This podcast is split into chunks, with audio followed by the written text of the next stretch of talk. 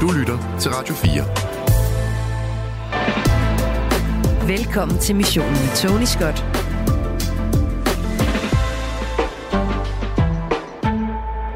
Du har garanteret en kollega, en ven, et familiemedlem, som har slået hovedet på et eller andet tidspunkt og reddet sig en rigtig dum hjernerystelse. Så kommer de ikke på arbejde i øh, måneder, deltager ikke rigtig i noget. Og det værste af det hele, hvert fald for dem, tænker jeg, det er, at de skal ligge time efter time i et mørkt rum, og at de ikke engang må øh, bruge tiden på at kigge på en skærm. Det er ellers nogle gange, som regel vil jeg sige, den eneste lille lindring, der er, når man har det dårligt, når man har en, en, lille, en lille sygdom, en lille virus, at man kan få en dosis Netflix, en ny serie på øh, Disney, eller hvad det nu måtte være, man lige ruller med. Men her, der er der altså ikke nogen remedier at ty til. Man ligger bare der, og alt efter hvor slemt det er, så skal man jo nogle gange ligge i, i lang tid. Øhm, det er altid et eller andet åndssvagt, der er sket, synes jeg. Det er altid sådan noget, øh, om jeg var nede i, i kælderen for at finde nogle gamle fodboldstøvler, og så slår jeg hovedet op i en hylde, eller og jeg lavede kildetur med unge på stuegulvet, og så fik jeg et ben i hovedet, eller der stiv, og he, sådan, cykler bare på eller sådan stille vej, og pludselig så kører jeg sådan øh, ind i en postkasse og slår hovedet. Den sidste historie øh, af dem her, øh, den vender vi tilbage til inden alt for længe.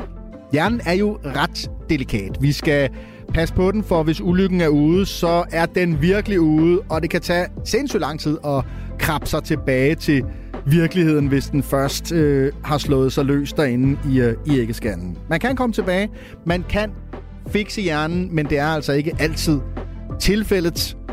Nogle gange så er der bare ikke rigtig noget at gøre. Øh, hjerneskade eller demens, som vi hører så meget om i denne tid. Jeg læser også, at, at flere og flere øh, bliver demente. Øh, hvad nu det for noget? Øh, jeg troede ellers, at vi blev sundere og sundere, øh, som vi levede længere og længere. Kan hjernen ikke følge med, eller er der nogle andre ting, der er i øh, spil, skal vi også øh, finde ud af i dag, hvor vi altså slår et slag, om man så må sige, for den øh, friske hjerne.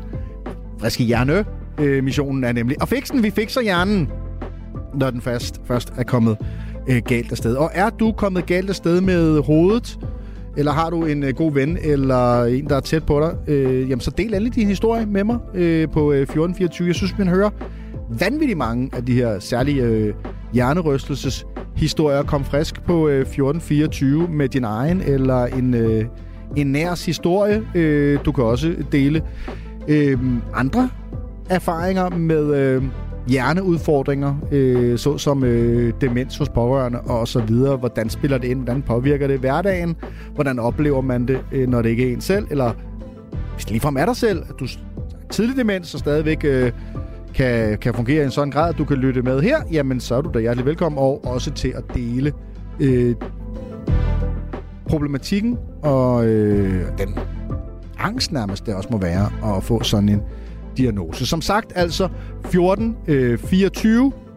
Det er øh, nummeret ind til mig. Der er plads i dag både til de ganske alvorlige historier, og øh, også hvis der er nogle sjove, og nogen, der bare har slået hovedet, øh, jamen, så er der også plads til det på øh, 14.24. Jeg flyver solo igen i dag, og det er altså ikke fordi, at øh, min gode øh, ven og kollega Amalie har slået hovedet eller noget af den stil. Hun har noget snue, øh, og vi håber selvfølgelig at se hende på radioen inden alt for længe. Øh, indtil da må du øh, nøjes med mig, og det håber jeg bestemt, at du kan klare dig med i dagens udgave af Missionen. Du lytter til Missionen på Radio 4. Og når jeg siger mig, så er det jo selvfølgelig en underdrivelse, for jeg har jo min altid øh, gode øh, kompagnon med, øh, nemlig øh, Rapporter Rasmus, som jo, Rasmus, er et ganske øh, sårbart sted, som jeg forstår det, eller, eller skal være det senere i forhold til folk, der virkelig har de her udfordringer med hjernen inde på livet? Ja, øh, her klokken 16, så er jeg blevet inviteret med indenfor til et øh, cafémøde for øh, Hjerneskadeforeningen i deres øh, region øh, Nordjylland. Øh, jeg er i Åbibro, hvor... Øh, hvor øh, Vibeke, som er øh, bestyrelsesmedlem øh, i den her lokalforening for Hjerneskadeforeningen, øh, er med til at øh, arrangere sådan et øh, cafémøde. Det er fjerde gang, de prøver det, og har egentlig mm. haft sådan ret gode øh, øh, erfaringer med det, så, øh, så det, jeg ved ikke helt, hvor mange, der, der dukker op øh, til selve seancen, som begynder her klokken 16, men, øh, men øh, til nogle af de tidligere møder, så har det været sådan en, en, en seks stykker i hvert fald, og så, så håber vi, at der kommer øh, nye og, og flere til. Øh, altså folk, som har en eller anden form for hjerneskade, mm. også pårørende, øh, kan være med øh, og ligesom sidde og snakke erfaringer i... Øh, ja, hvordan man, øh, man ligesom kommer rundt øh, og, og får, øh, forklaret det her, og, og, og fordelt nogle erfaringer og så videre med, hvordan man, øh, man håndterer det og kommer, og kommer videre og, så, og sådan nogle ting. Ikke? Så, øh, så det er jeg meget spændt på, og, øh, og skal prøve det. Jeg er rigtig glad for, at vi får lov til at komme med indenfor og skal være med til sådan en seance her. Og øh, det, det, det må jeg sige, det er, det er meget spændt på faktisk. Så, øh, så det glæder jeg mig til, men det er altså først kl. 16, og Vibeke hun møder mig her om en halv times tid. Så næste gang du øh, lukker op for mig, så, øh, så skal vi blive lidt klogere på det her. Vibeke, som selv har en hjerneskade, det er en øh, hjerneblødning, hun øh, fik for en 12 år siden. Øh, og i dag øh, flexjobber. Øh, så på den måde er hun jo op og køre igen. Men, øh, men øh, men ja, det bliver, øh, det bliver meget interessant det her, Tony. Det glæder mig til. Øh, men udover det, Rasmus, så ved jeg jo, øh, fordi det fortalte du mig tidligere i dag, at du også selv på et tidspunkt jo øh, har haft en rimelig hæftig hjernerystelse. Øh, hvad var det, der skete? Jamen, øh, det var jo, da jeg øh, begyndte som øh, journalistpraktikant i sin tid. Jeg skulle jo ind og være øh, sidelinjereporter inde i øh, parken i København, og øh, sad lige et kort øjeblik ned på udskiftningsbænken der var alle FCK-spillerne og landsholdsspillerne, de plejer mm. at sidde. Så jeg skulle rejse mig op. Så slår jeg hovedet op i øh, taget til udskiftningsbænken. Og øh, det var sådan en... Øh, det var sådan en i, i stål, og så var der sådan en hård kant på. Så åh, slog lige hovedet op, og jeg tænkte, det var, det var noget øh, træls noget. Øh, men tænkte ikke mere over det. Men, men dagen efter, så begyndte jeg at få ondt i hovedet.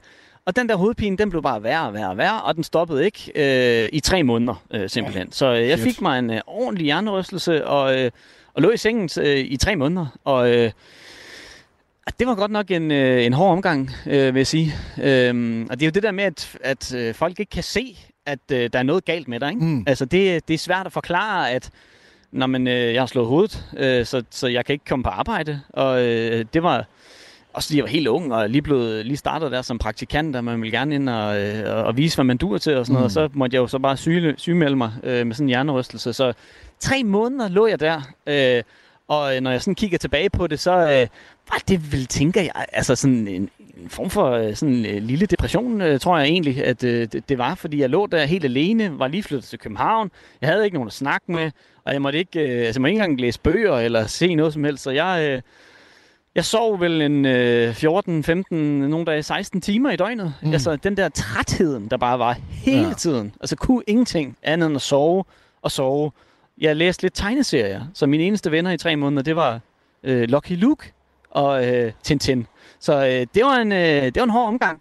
Og, øh, og det er også noget, jeg er lidt, jeg er lidt begyndt at tænke på i forhold til den der boksekamp, vi jo har snart. Åh oh, ja. at øh, du skal ikke slå at, øh, igen, der har jeg været ude og finde mig Nej, jeg har i hvert fald været ude at finde mig en hjelm, og så, øh, så håber vi, at, øh, at den, øh, den undgår, at vi får, nogle, øh, vi får nogle hjerneskader. Det skal vi ikke have noget af, Tony. Men Rasmus, altså, der, det må jo have været, hvor mange har rejst sig op fra den bænk, før du gør det. Det må jo være tusinder af gange, der er nogen, der rejser sig op, og så sker det lige, øh, da du gør det. Det er sådan lige måden, jeg åbenbart lige har ramt på. Det er jo sådan lidt svært at sige, ikke, hvad der, der gør det. Ja, ja. For det var ikke, fordi det sådan var specielt hårdt. Nej. Altså, det var heller ikke, fordi jeg fik nogen stor bule eller noget. Jeg har bare ramt utrolig uheldigt, og, øh, og jeg kan jo så også fortælle, at i dag, så er der blevet sat sådan nogle, øh, en sådan form for lille pude, der sådan er blevet sat på de der bænke ah. øh, sidenhen, så, øh, så ja, så, øh, så der er måske mindre øh, sandsynlighed for, at, øh, at nogle af de andre, de kommer til at, få sig en hjernerystelse, fordi hvis man sidder der på bænken, og der er skruet, eller mm. der sker et eller andet helt vildt, så kan man jo godt rejse sig helt vildt hårdt op i den øh, lige pludselig, ikke? Men, øh, men der er altså blevet sat sådan en, en, en, der blev i hvert fald sidenhen sat sådan en pude på, øh, lagde jeg mærke til, når jeg gik forbi udskiftningsbænken senere hen. Så, øh, så der er i hvert fald lavet en eller anden form for øh, øh, skærming på den. Rasmus Lundpuden, jamen den kan man jo øh, kigge efter, øh, hvis man skal i parken øh, på lørdag, øh, eller hvis man ser øh, kampen i, i, i tv, fordi der bliver der i hvert fald spillet øh, landskamp i, øh, i parken i øh, København. Jamen vi vender tilbage til reporter Rasmus, som altså mødes med, med Vibeke, som selv har en øh, hjerneskade, inden den her øh, gruppemøde, som altså starter kl. 16. Du lytter til missionen på Radio 4. I sin sofa et sted i København, der ligger Tu Amundsen Tue har nemlig slået hovedet. Lørdag aften, der var Tue på vej hjem fra en fest, og øh, Tue gjorde det, som vi alle sammen godt ved, vi ikke skal gøre, øh, men som vi alle sammen gør, og jeg også gør, så jeg skal ikke pege fingre af nogen som helst. Øh, han øh, kørte fuld på cykel og øh, kørte øh, så tværs over vejen og smadrer hovedet lige ind i en postkasse.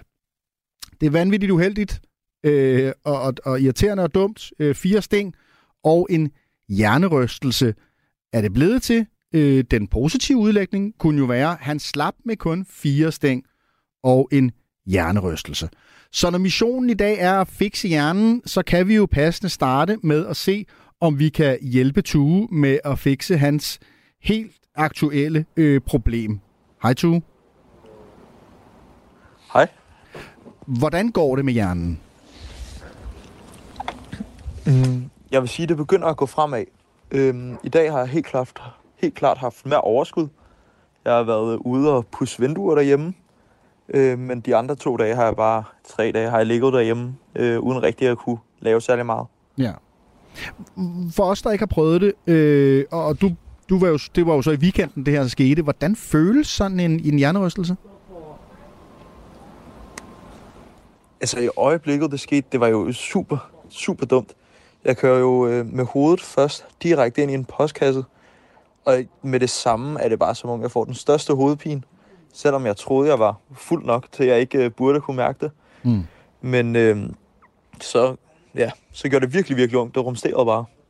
Okay. Og hvad så efterfølgende? Hvad, hvad med de dage efter, hvor du, hvor du virkelig har taget den med ro?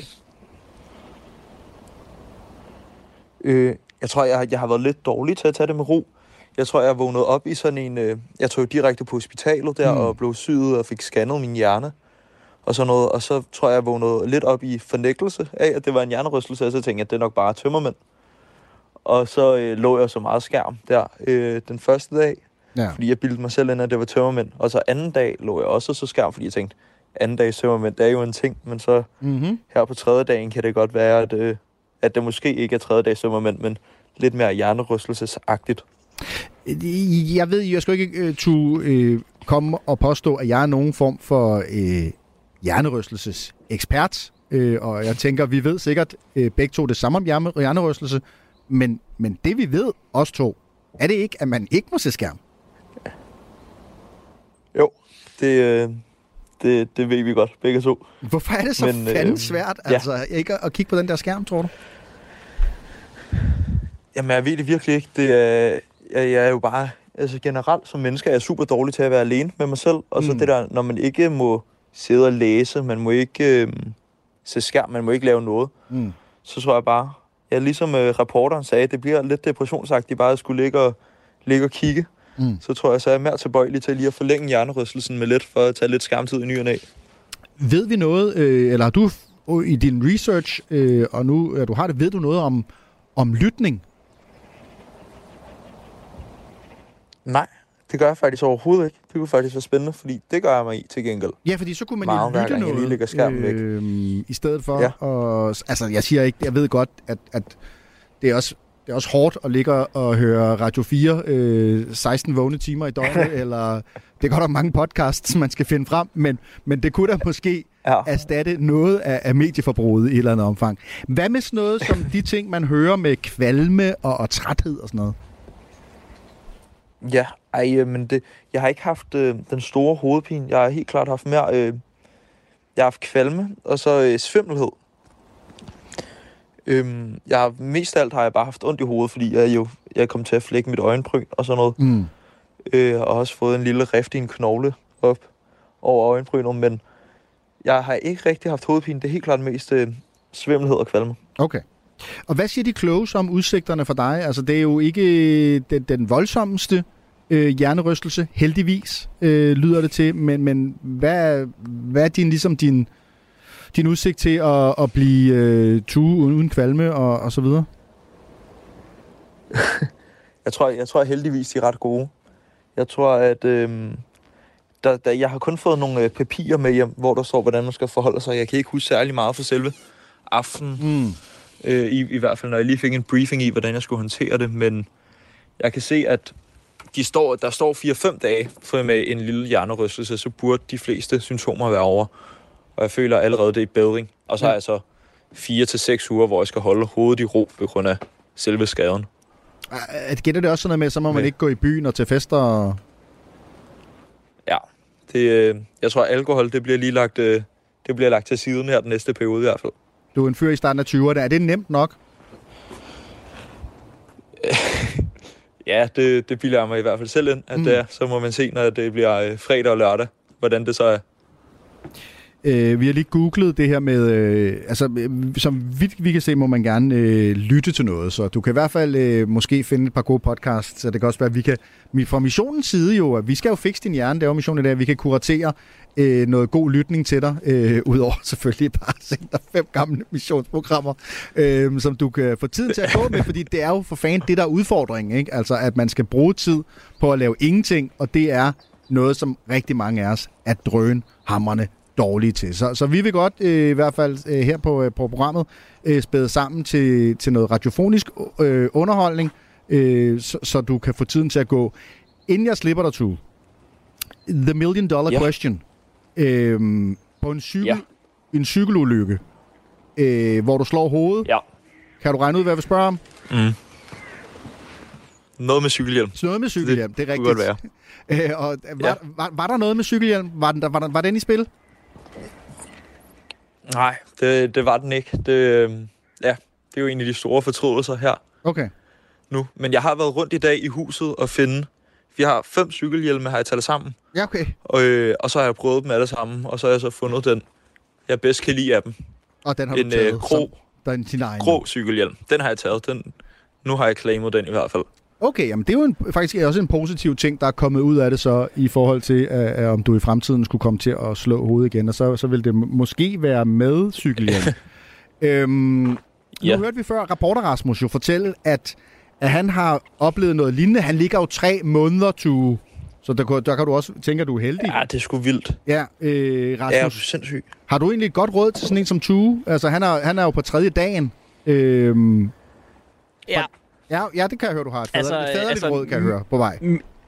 Jamen, det, det, det er lidt svært at sammenligne det, fordi altså, mit, det var jo altså, en, en helt overdrevet øh, hovedpine. Altså, jeg, jeg levede jo nærmest af alverdens øh, smertestillende, og forsøgte jo alle mulige former for øh, behandlinger. Øh, både sådan øh, af lægevej, men også sådan alternative ting. Øh, prøvede alt muligt for at få det der til at gå væk. Øh, så... Øh, og og jeg var jo bange for, at det aldrig nogensinde skulle stoppe igen, den der hovedpine. Ikke? Og, og, øh, så, øh, så, så altså mit råd derfra til, til dem, der prøvede det, det var jo, at altså mit begyndte egentlig først at gå væk, øh, fordi at jeg øh, fik lavet en øh, bideskin ved tandlægen. Altså fordi jeg kom ind i sådan en øh, spiral, med, jeg ikke kunne komme ud af af- med, med hovedpine, og så begyndte jeg at spænde, så begyndte jeg at, at, at, at hvad hedder det, bide sammen, altså skære tænder nærmest. øh, Så når jeg sov hele tiden, så blev det, min hovedpine bare værre, og derfor så, så endte jeg jo bare med at kunne komme ud af hovedpinen. Jo. Okay. Så det var en bideskin, der hjalp mig ud af det. Øh, men ellers så må det jo bare være, at... Øh, at man øh, lige får sagt til nogle mennesker, at, øh, at øh, og det, det, som var sådan lidt svært ved det, synes jeg, det var det der med, som jeg sagde, at, at man jo ikke kan se, at man øh, ikke er, er- er velfungerende, så mm. man sådan får sagt det til dem i sit, øh, i, i sit netværk, at, øh, at man er altså ikke lige helt op at køre, og, øh, og, og, og lidt selskab vil være rart. Det var i hvert fald det, jeg savnede lidt. Øh, Jeg sad der helt alene i en, øh, i en lejlighed i, i, i København. Ikke? Så øh, noget selskab, og så øh, tid og ro. Jamen ved du hvad, øh, Rasmus og jeg kan jo i hvert fald sørge for begge dele den næste ja, halvanden times tid, Tue. Hvis du nu ligger dig ind øh, på madrassen, og så lukker øjnene, slapper af, og så bare lytter med på øh, missionen, så er der, der halvanden times ro og selskab. Det lyder skønt.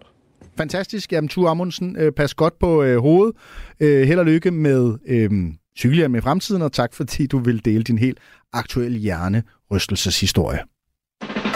Du lytter til missionen på Radio 4.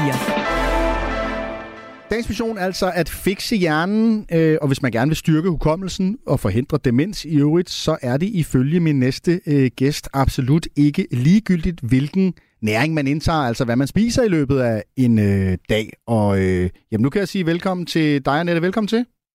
Tak for det. Harbæk Olesen er navnet øh, sundheds... Ja, det er rigtigt. Ja, det er rigtigt.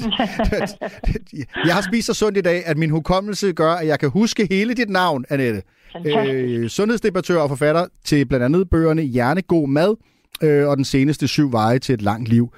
Øh, hvor stor betydning mener du, Annette, at vores kost har for vores hjernesundhed?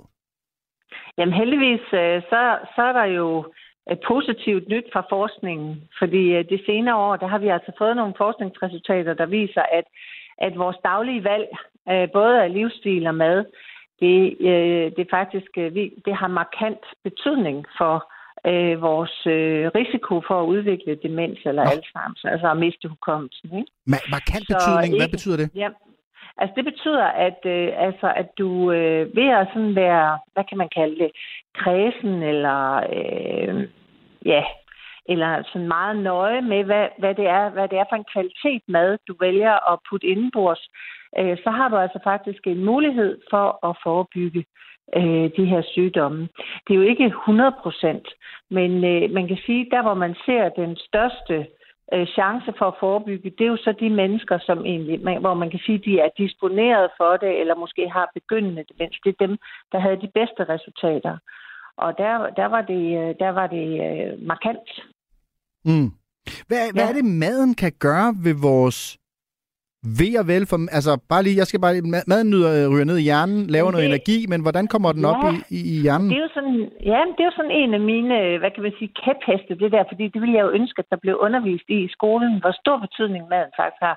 Fordi hver gang vi åbner munden og putter noget indenbords, så er det faktisk som en samtale med vores krop, ikke?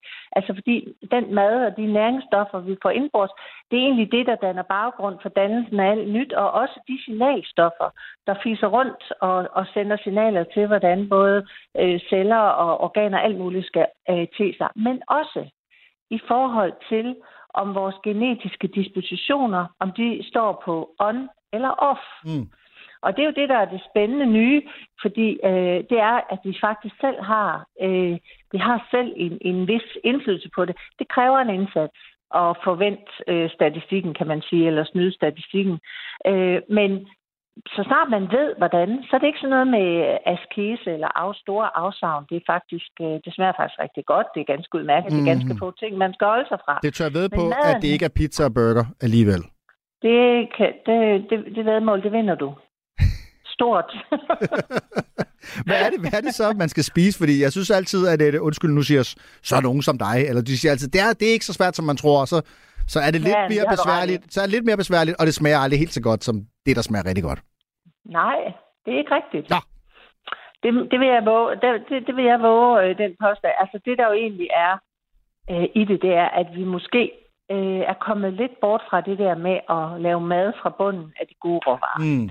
Vi, vi, vi, vi tyrer mere til de nemme løsninger, og vi køber måske i højere grad, eller det gør vi det ikke måske, for det gør vi, vi køber i højere grad øh, fast food, færdig mad, øh, og meget af de her øh, meget raffinerede eller forarbejdede fødevarer. Mm-hmm. Og hver gang du forarbejder en fødevare, så fjerner du nogle næringsstoffer. Plus, at der er en anden ting, det er, at det er sjældent de bedste råvarer der er anvendt. Fordi det, det er også noget med pris og sådan noget. Øh, så, øh, så faktisk så kan de nemt komme til at virke inflammationsfremmende i kroppen. Mm. Og inflammation det er sådan en kernefaktor, altså den her betændelse i kroppen, det er en kernefaktor også for udviklingen af demens og Alzheimer, men også for en hel masse andre sygdomme. Så hvis vi gerne vil ligesom undgå øh, for meget inflammation og så videre, så sørger vi simpelthen for at købe nogle gode råvarer, og så, og så lave noget, noget god mad, altså grøntsagsrig mad. Det, I bund og grund så handler det egentlig om, at vi måske får øh, mere af det grønne, gerne sådan en halv tallerken til hver måltid, og så får vi nogle gode fedtstoffer, det elsker hjernen. Den slupper det i sig. Altså gode øh, øh ekstra jomfruolivenolie, det er nødder, det er kerner, det er så også nogle fisk, og sådan nogle ting. Og når vi får det indbords, det er virkelig guf for mm. vores øh, hjerner, for vores hjerneceller. Ikke? Og så skal vi selvfølgelig også have nogle proteiner, og der må vi jo så selv vurdere, om det skal være fra de grønne kilder eller fra de animalske kilder, afhængig af hvem vi er og hvordan vi, vi, vi lever. Men ved at få alle tre ting til hver måltid, så kan vi sådan set stabilisere vores blodsukker, og vi kan sørge for at få nogle gode øh, næringsstoffer til vores øh, krop, som, øh, som den øh, har det godt med, og så undgår vi den der høje grad af inflammation. Er det for teknisk? Det, nej, det, nej, nej, det, det vil jeg godt stadig være med. Men spiser du så en halvtallerken grøntsager til morgenmad? Ja, det gør jeg faktisk i form af en smoothie, ja. Ah, du er, på, du er på uh, kålsmoothien der? Ja, det har jeg jo, jamen, det har jeg jo været i mange år. Det har du været i mange år. Jeg lidt med Olof, ja. Ja, ja, ja. Nå, men så har jeg, jeg har egentlig kun sådan et sidste spørgsmål til dig. Hvad skal du have til aftensmad? Jamen, det kan jeg faktisk sige dig. Jeg skal Ja. ja. have, øh, sådan, ja, jeg skal have øh, sådan noget brød, stik broccoli. Øh, og så Ah, lækkert. med, Det kan jeg også øh, godt lide. Ja, med, ky- med kylling og Mm. soltørrede tomater, og det smager fantastisk. Og måske en, måske en lille bit smule øh, feta, ikke også? Men, Uh. men vil du ikke også gerne vide, hvad det er, der er det aller værste for hjernen? Jo, men det troede jeg var fastfood, forarbejdet øh, råvarer er og færdigretterne. faktisk, ved du hvad, det er faktisk sukker, der står øverst på den liste. Det er sukker, og så skal man lige huske en, en lidt ubehagelig ting, det er, at alkohol er også sukker. Ja. Ja. Så, det, så helt ærligt... Holder du dig så for det, eller hvad? Stort set nej, altså jeg er ikke fanatisk. Nej, nej. Man Men, skal aldrig blive fanatisk, vel? Men, men det er ikke sådan, at jeg spiser det hver dag. Men altså, når jeg er ude, og når jeg skal hygge mig, og hvis jeg skal have et stykke kage og sådan noget, så skal der jo selvfølgelig lidt sukker i. Altså, der skal være plads til livet. der skal være plads til livet. Og så kan man jo altså lige læse min bog, Syv veje til et langt liv, fordi der står det hele i. Også hvordan man holder, sig, øh, holder hjernen sund. Den seneste nye forskning. Tusind tak for øh, opsangen og øh, de gode råd og, og tips til, hvordan man øh, med relativt simple midler jo øh, faktisk kan, kan ændre ens kostvaner til det mere positive, også for, øh, for hjernen. Altså øh, ja, mindre sukker, det er vi alle sammen svært ved. Øh, fastfood, forarbejdet, færdigretter osv. Prøv at lave lidt mere mad selv, øh, og fyld øh, meget af tallerkenen med øh, grønt. Øh, det er jo øh, måske ikke så svært, som det lyder. Du lytter til missionen på Radio 4. Eller er det helt umuligt, det kan også være. Det er jo sådan øh, alt efter, hvad ens udgangspunkt lige øh, er. Vi kan nå et øh, lille stykke musik den eftermiddag, og øh, det bliver i denne omgang fra øh, Medina, der jo øh, forleden annoncerede de to største koncerter, øh, som hun skal spille under eget navn, altså sådan, hvor man ikke spiller festival eller lignende.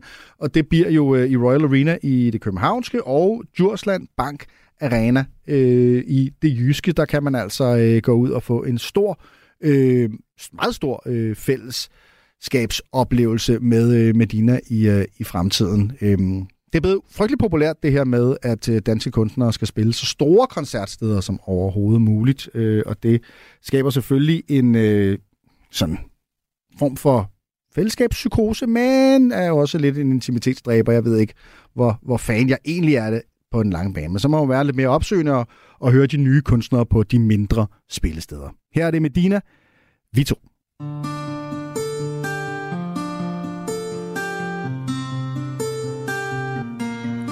Jeg har set det ske alt for mange gange før Jeg har set på det alt, alt for længe Og jeg har hørt dig sige de ord så ofte før Jeg har hørt dig sige dem alt for mange gange taget på mig. Jeg har prøvet og prøvet på at glemme men jeg er din, og det vil jeg nok altid være. For kun hos dig, der føler jeg mig hjemme. Jeg er ikke så god til kompromis, far. For jeg mødte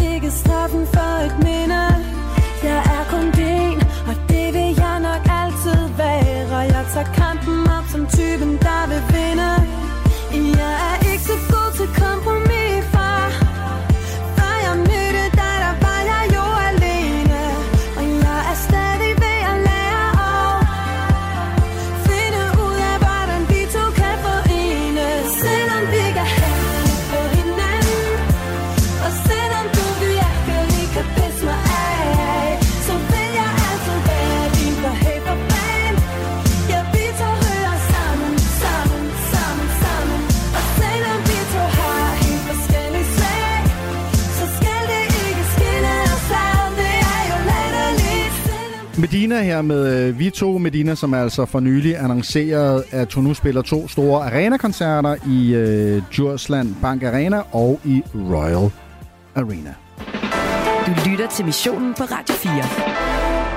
Fra slutningen af 2. verdenskrig og i næsten 40 år frem, der samlede og opbevarede forskere på Aarhus Universitetshospitals øh, hospital psykiatriske patienters hjerner, når de var afgået ved døden. De sagsløse patienter øh, havde ikke givet samtykke, men hen over årene, der blev øh, verdens største samling af menneskehjerner, altså til 9.500 menneskehjerner, øh, blev der samlet i det hele. For nogle år siden, der blev hjernesamlingen så flyttet til Odense, hvor den i dag bor på Syddansk Universitet. Øh, og nu kan jeg sige hej til øh, Thomas Erslev. Hej Thomas. Hej. Videnskabshistoriker, du har også skrevet øh, Ph.D. om denne her hjernesamlingshistorie, øh, og øh, det lyder jo meget øh, fascinerende og sådan lidt som sådan et, øh, et Mary Shelleysk redselskabinet øh, i, i mit hoved, men inden at, at du beskriver, hvordan det ser ud i virkeligheden, hvordan blev samlingen sig egentlig til?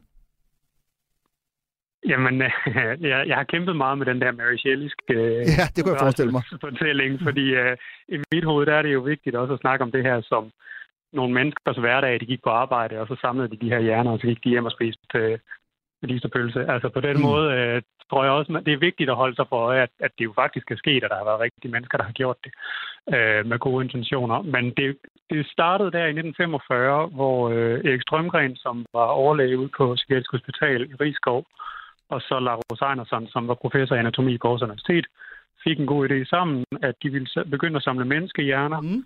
Øh, Erik Strømgren, han ville gerne bruge det til at gøre sine psykiater rundt omkring på landets hospitaler dygtigere til at sammenkæde de der øh, symptomer, de så blandt patienterne med biologiske øh, mekanismer i hjernen. Mm. Og Einerson, han ville gerne bruge hjernerne til at lave øh, anatomisk og fysiologisk forskning på. Han har lavet rigtig mange dyreforsøg, og nu er han altså klar til at komme i gang med nogle menneskelige hjerner. Så de gode intentioner, det var, at det var i videnskaben og, og i forskningens navn? Ja. Men det lyder jo kontroversielt. Øh, var det det? Ikke dengang. Det er det selvfølgelig i høj grad i dag, mm. og har jo været det i øh, årtier. Øh, men dengang, der var det egentlig ikke noget, man sådan rigtig øh, bekymrede sig om. Altså det, på det her tidspunkt, der var Lars Einerson en, en altså virkelig kendisforsker. Øh, tænk øh, Villerslev eller, øh, eller lignende. Øh, han var i dagspressen, og han blev interviewet, og han, altså, det var ligesom en, man vidste, hvem var. Og øh, han øh, udtalte så, så selvfølgelig også om de her hjerner, og hvad de kunne bruge dem til, og så videre. Og, altså, den eneste form for presse, der var der i 40'erne og start 50'erne, det var, hvor fantastisk det er, og hvor øh, gode resultater vi forventer os, og øh, så videre.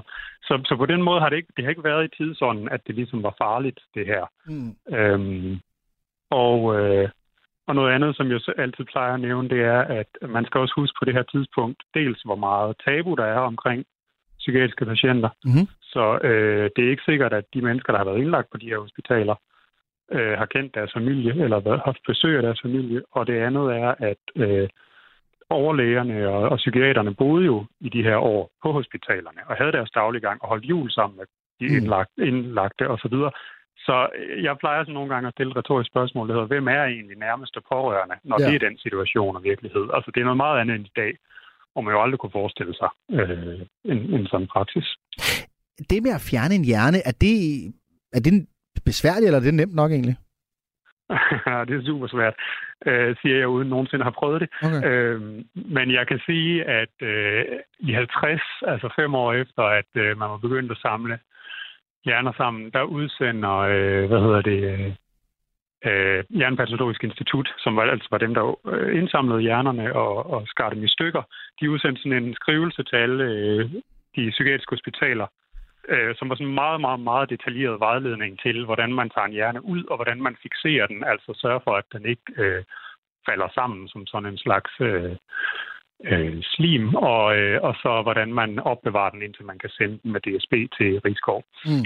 Øh, og det er altså noget med at øh, blotlægge nogle øh, blodårer, blodårer, altså de øh, hals blod, blodår, der går op langs halsen op til hjernen, øh, skal man blotlægge, og så skal man sætte en kanyle i og sprøjte formalin ind og lade det cirkulere rundt omkring hjernen, øh, altså pumpe rundt om, så det ligesom det laver sådan en, en første fixering, så gør hjernen fast, så den er nemmere at have med at gøre. Og så skærer man det, der hedder kalotten af. Og efter at kalotten er blevet fjernet, så skal man have fjernet hjernehinden. Det er altså sådan meget delikat, for at man ikke øh, beskadiger selve hjernen. Og så skal man jo så ligesom forsøge på en eller anden måde at løfte patientens hoved op, så man kan trække hjernen ud baglæns, mens man skærer nerverne ned i, øh, hvad hedder det, rygmarven ud. Eller over, så, så hjernen kan tages ud. Ja. Så det er jo ikke nogen nem operation, øh, kan man sige. Og så skulle den så fixere sin spand i øh, 14 dage, før den kunne sendes, som sagt, med DSB til Rigskov. Øhm, nu fik jeg malet sådan et øh, lidt gotisk billede med min øh, Mary Shelley-reference der i starten, øh, Thomas. Men, men når, hvis man kommer ind i samling, hvad, hvordan ser det så rigtigt ud? Jamen altså, hvis man kommer ind i samlingen i dag, så ligner det nærmest sådan en, et øh, malervarehus. Okay. Altså, der står øh, spande på række på øh, kompaktreoler, og så det ligner sådan nogle plastikmalerspande Ah. øh, af de store. Og så ved man jo så øh, selvfølgelig, at der er en, en hjerne i hver spand. Øhm, og det gør det selvfølgelig lidt Specielt. anderledes, men øh, lidt specielt, ja.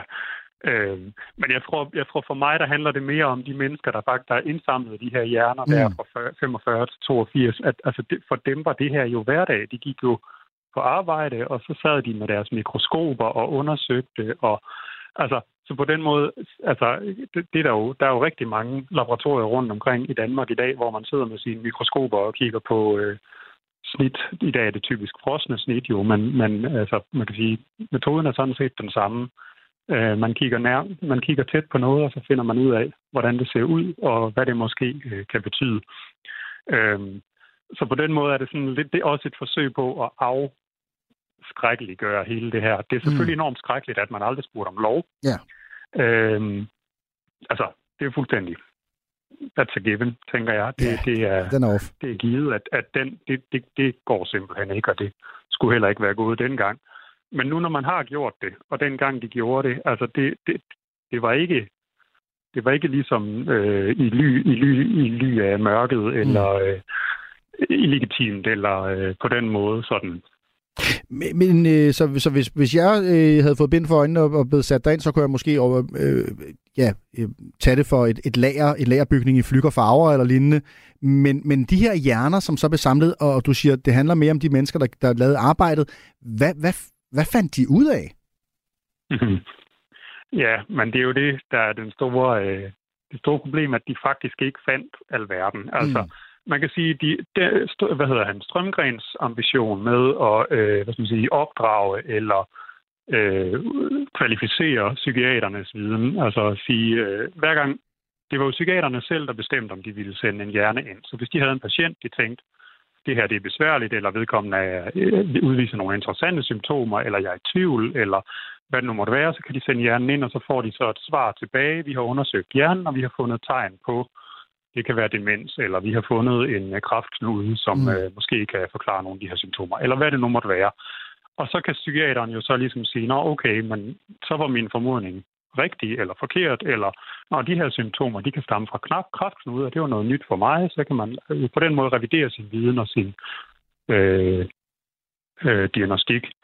Øh, og det fungerede sådan set rigtig fint. Altså der blev udsendt øh, jo responsum for, for alle de her hjerner, altså sådan nogle skriftlige svar der. Men forskningsdelen af det, den gik lidt øh, død der i slutningen af 50'erne, start 60'erne, fordi det, som Laurus Einerson interesserede sig for, det var noget, han kaldte nissekroppe, øh, som øh, man lige havde opdaget der i, 40, i 30'erne og 40'erne, og som var enormt spændende, og alle synes det var meget øh, vigtigt, og så finder man ud af på et tidspunkt, at det er det, vi øh, i dag kalder nukleinsyre, altså DNA.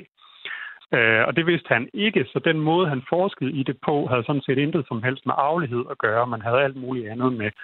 Altså, øh, det, øh, det var enormt komplekst selvfølgelig, men, men det var ligesom, kan man sige, et, et uinteressant spor i forhold til, hvad man så siden fandt ud af.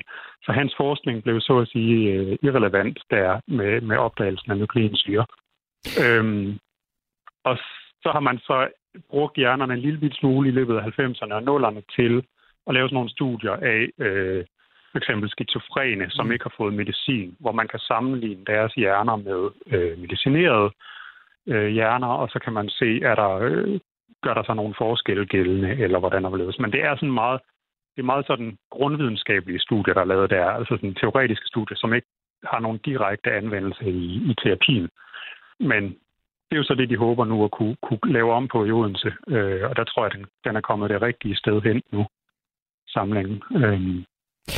Fordi de skal til at bruge hjernerne aktivt?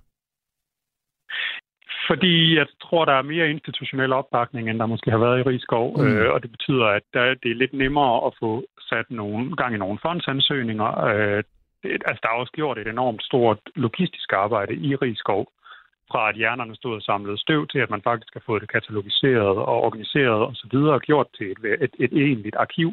Og nu er det arkiv så kommet til Odense, og nu kan man så ligesom tage fat på næste fase, som er at formidle til også at digitalisere arkivet og gøre det søgbart og sørge for, fordi som det er nu, så er det øh, en meget langsomlig proces at finde frem til den hjerne, man gerne vil undersøge, finde ud af, om der overhovedet er en hjerne, det, det er relevant at undersøge. Så på den måde, hvis man kan få det digitaliseret og gjort øh, søgbart som sådan et stort korpus, mm. så er man rigtig langt. Øhm. Så er man øh, rigtig langt. Ja, det tager lang tid at, at åbne øh, 9.500 malerspanden for lige præcis at finde den hjerne, man skal bruge. Hele arkivet er altså nu placeret på øh, Syddansk Universitet øh, i det odenseanske. Og tusind tak, øh, Thomas øh, Erslev, øh, medicinhistoriker, for at give os hele historien om hjernearkivet. Du lytter til missionen på Radio 4. Han nægter, at der har været tale om sådan en bevidst manipulationsstrategi fra hans side. Ikke? Charles Manson. Og det er jeg overbevist om, der har været. Kultlederen, der endte som centrum for en række bestialske drab. At det lige går ud over de mennesker, det går ud over, det er et tilfælde. Lyt med, når vært Christoffer Lind og religionshistoriker Peder Bybjerg forsøger at forstå mennesket bag monstret i Krimiland. Manson er helt sikkert sociopat. Højst sandsynligt psykopat. Find det i Radio 4's app, eller der, hvor du lytter til podcast. 4. Der er måske mere bag. Ikke så forudsigeligt. Det skal løbes væk. Det er øh, det dårlige råd, man øh, hører, hvis man kommer til skade i sportsarenaen eller støder stå, øh, tågen, øh, lille tågen mod øh, sofabordet. Men hvad hvis det er hjernen, man øh, slår, hvis man får det gode, store gok i øh, nøden øh, og ender med en permanent hovedpine og kvalmen indfinder sig. Øh, og udover det, så er der jo også de her hjernesygdomme, mest kendt nok øh, Alzheimers, som langsomt forandres, forandrer ens hjerne, og over tid øh, kan man overhovedet komme tilbage fra det. I hvor høj grad kan vi fikse hjernen? Det er jo øh, dagens missioner til at hjælpe os med, med svar på nogle af de spørgsmål. Jamen, der har vi ringet til professor, hjerneforsker og forfatter til bogen Klippehjerne, og det er dig, Troels. Hej. Hej med jer. WKR er selvfølgelig hele navnet. Øhm, Troels, det her med hjernerystelsen, som er et meget hyppigt forekommende fænomen, øh, øh, folk slår, slår hovedet øh, og kommer galt afsted. Hvad sker der egentlig med hjernen, det, der sker, det er, at øh, hjernen bevæger sig i forhold til kraniet, øh, og det kan den gøre sådan frem og tilbage, eller den kan vride. Øh, og, og når det sker, ja, så kan man få nogle symptomer, og som du beskriver, hovedpine, mm. kvalme, altså nogle af de hyppige ting. Men heldigvis, for langt de fleste, går det over hurtigt timer, et par dage, mm. øh, og så er man klar igen. Men der er desværre nogen, op til 10 procent, der har langvarige symptomer. Hvor meget kan hjernen, altså hvor meget kan den bevæge sig? Altså meget kan den komme ud af? Hjernen, hjernen fylder 1,4 liter, og den ligger i et hulrum på 1,6 liter. Okay. Øh, udenom det er der nogle bindevævshinder, der er noget væske, øh, og det er alt sammen med til at holde på den og, og, og tage fra i stødet. Øh, men, men derfor kan den stadigvæk godt øh, rykke sig lidt frem og tilbage. Hvorfor tager det så lang tid for hjernen nogle gange at komme sig, når altså et, et meget voldsomt slag, der giver trælår, det kan være overstået også altså på kort tid, men, men det virker som, at hjernen er mere sårbar. En helt central ting, når vi snakker om hjernen, det er, at den er plastisk. Det vil sige, at den kan tilpasse sig ændrede krav. Det bruger vi, når vi lærer nyt. Øh, det bruger vi, når vi skal komme os over et eller andet. Øh, det er simpelthen et udtryk for, at hjernen øh, bare er god til at lære nyt og tilpasse sig. Men når man så får øh, et slag mod hovedet, altså en hjernerystelse, så kan den også gå øh, tilpasse sig på sådan en lidt negativ måde, kan vi sige. Der sker simpelthen det, at øh, man, øh, man får ondt i hovedet, man overanstrenger sig, man stresser for at prøve at nå det, man alligevel ikke kan nå, og så får man endnu mere ondt i hovedet. Øh, det vil sige, at hjernen tilpasser sig på en lidt uhensigtsmæssig måde. Øh, vi talte jo med en ung fyr, der hedder Tue, øh, tidligere i dag i programmet. Han har slået hovedet i, i, i den weekend, vi lige har været igennem, øh, og har pådraget sig en mindre hjernerystelse. Og, og han, han får at vide, at han må ikke se skærm, han skal prøve at slappe af, øh, ikke opholde sig i ro i et mørkt rum. Øh, måske kan han lytte lidt til radioen. Er der andet, han kan gøre, eller er det bare, altså de, de der råd der, som, som vi egentlig alle sammen kender, er det bare det, der er? Altså man kan sige, at de er lidt gamle, de råd. Okay. Øh, det var sådan noget, man sagde for 20 år siden. Øh, det, det, det man siger nu, det er, at han skal være meget opmærksom på sig selv, som ja. der også bliver sagt i de her råd. Det er ikke sådan, så han skal ligge i et mørkt rum. Det er ikke sådan, så han ikke må se tv. Men han skal være opmærksom på, at når han begynder at få det mindste symptom, også selvom han kun er halvvejs med at tømme opvaskemaskinen, så skal han stoppe. Okay. For så kommer han ind i den der onde spiral. Men øh, der er meget, der tyder på, at hvis man sådan træner derhen til, hvor man kan klare det, uden at få symptomer, så kommer man hurtigere ud af det. Ah, okay. Det er jo faktisk meget godt at vide. Øh, så man må godt øh, en lille smule, men lige så snart så være meget opmærksom. Inden... Ja, og problemet med, problemet med skærm er jo, at man bliver opslugt af det. Ja, øh, så, så på den måde er det, jo, er det jo rigtigt nok. Det er den TikTok-algoritme, der, øh, der fanger ens hjerne jo, og gør, at man ikke kan slippe den igen. Øhm, inden jeg slipper Troels, så, så vil jeg godt lige høre det her med øh, skifte hest øh, fra, fra hjernerystelse over i hjernesygdomme og og øh, der er Alzheimers vel det mest kendte eksempel. Og jeg læser, at Alzheimers er i vækst. Øh, passer det, og hvorfor? Alzheimer er det, vi kalder en neurodegenerativ sygdom. Det vil sige, at nerveceller går til grunde. Øh, og det gør de, fordi der kommer aflejringer af forskellige affaldsstoffer ind i cellerne og mellem cellerne. Øh, det sker specielt, når vi bliver ældre. Øh, så jo ældre vi bliver, jo mere Alzheimer er okay. Det er den væsentligste grund til Alzheimer i stigning. Så øh, vi lever længere, vi får mere Alzheimer's. Det, det er pretty simple. Og når du siger neurodegenerativ, degenerativ, er det sådan? Det er generativ, det er generativ ja. øh, så betyder det, at hvis jeg forstår det rigtigt, dem, dem kan man ikke få tilbage? Det kan man ikke få tilbage. Altså, Nej. de celler, der dør på den måde, øh, de er væk. Men heldigvis er der noget, der tyder på, at nogle ting, vi gør, faktisk kan få os til at lave nye celler. Øh, blandt andet at være fysisk aktiv. Okay. Så for nu at komme, komme tilbage til sportsbanen, øh, ved at sørge for at få pulsen op øh, flere gange om ugen, så får vi frigivet nogle stoffer. Øh, det mest øh, berømte, det hedder BDNF, Brain Derived Neurotrophic Factor. Og det laver faktisk nye nerveceller i hippocampus, hvor øh, hukommelsen bliver øh, sat fast. Men altså ikke dem, vi har mistet i Alzheimer's sammenhæng?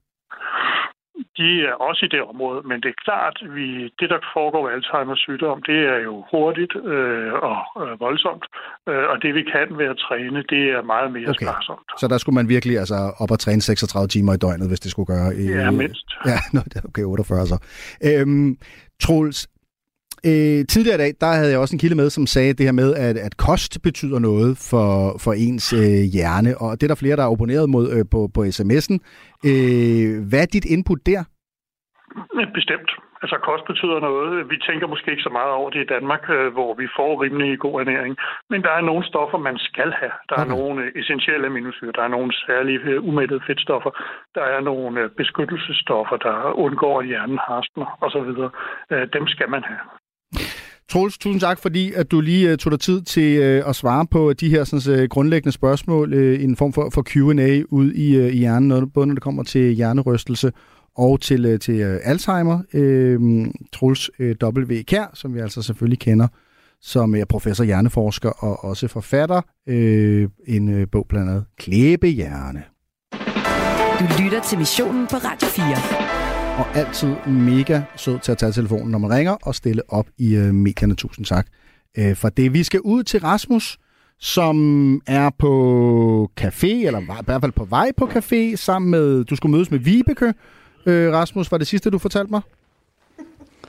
Ja, og det er faktisk det er ikke en café, men det er et cafémøde. Det er et cafémøde. Øh, som er sådan en, en, nogle, nogle bygninger, som øh, de låner her, øh, Hjerneskadeforeningen, og Vibeke er jo bestyrelsesmedlem, og øh, vi har faktisk lige sat os ned ved bordet, og øh, der begynder at komme lidt folk ind nu faktisk, øh, der lige øh, skal ind og finde en, en stol. Vi sidder rundt om sådan et øh, langt bord, og og Vibeke var lige hen øh, for nogle minutter siden, og lige skulle tænde, øh, at tænde for kaffemaskinen, og så, øh, og så havde hun glemt at tænde for øh, kaffemaskinen. Og som hun så sagde, nå ja, brain damage, og så slog hun sig selv på panden, så der er god, øh, der er god humor omkring, øh, omkring stedet her. Det kan jeg rigtig godt lide. Øh, øh, vi, vi skal jo hilse på dig, fordi det er jo øh, det er 12 år siden, du fik en, øh, en, en hjerneblødning. Ja. Og nu er altså som sagt bestyrelsesmedlem for, øh, for den, den regionale øh, øh, øh hvad hedder det, del af, af Hjerneskadeforeningen her. Øh, lokale, ja. Og øh, hvad, hvad husker du egentlig, altså sådan i, i forbindelse med, at du fik den her hjerneskade? Intet. Jeg husker, jeg havde ondt i hovedet. Jeg var ude at løbe, og så fik jeg voldsomt ondt i hovedet, hvor jeg sådan tænker, ah, jeg skal have noget at drikke. Og så vågner jeg op ved, der står en mand og spørger mig sådan, are you alright? Nej, jeg ligger her med næsen i gruset, så det er jeg ikke. Og så øh, fik jeg ringet efter min mand, og han kom, og så ringede han 112, og så husker jeg ikke ret meget mere derfra. Så en uge senere øh, vågner jeg op ved en sygeplejerske, der står og siger til mig, nu skal jeg lade være med at vende om på nat og dag, hvor jeg bare sådan tænker, jeg har jo lige sovet, hvad bilder du dig ind? Og øh, det viser så, at det var så syv dage efter, og det var jeg slet ikke med. Jeg troede, det var dagen efter. Det, de dage, de er bare fuldstændig forsvundet i min hukommelse. Helt væk.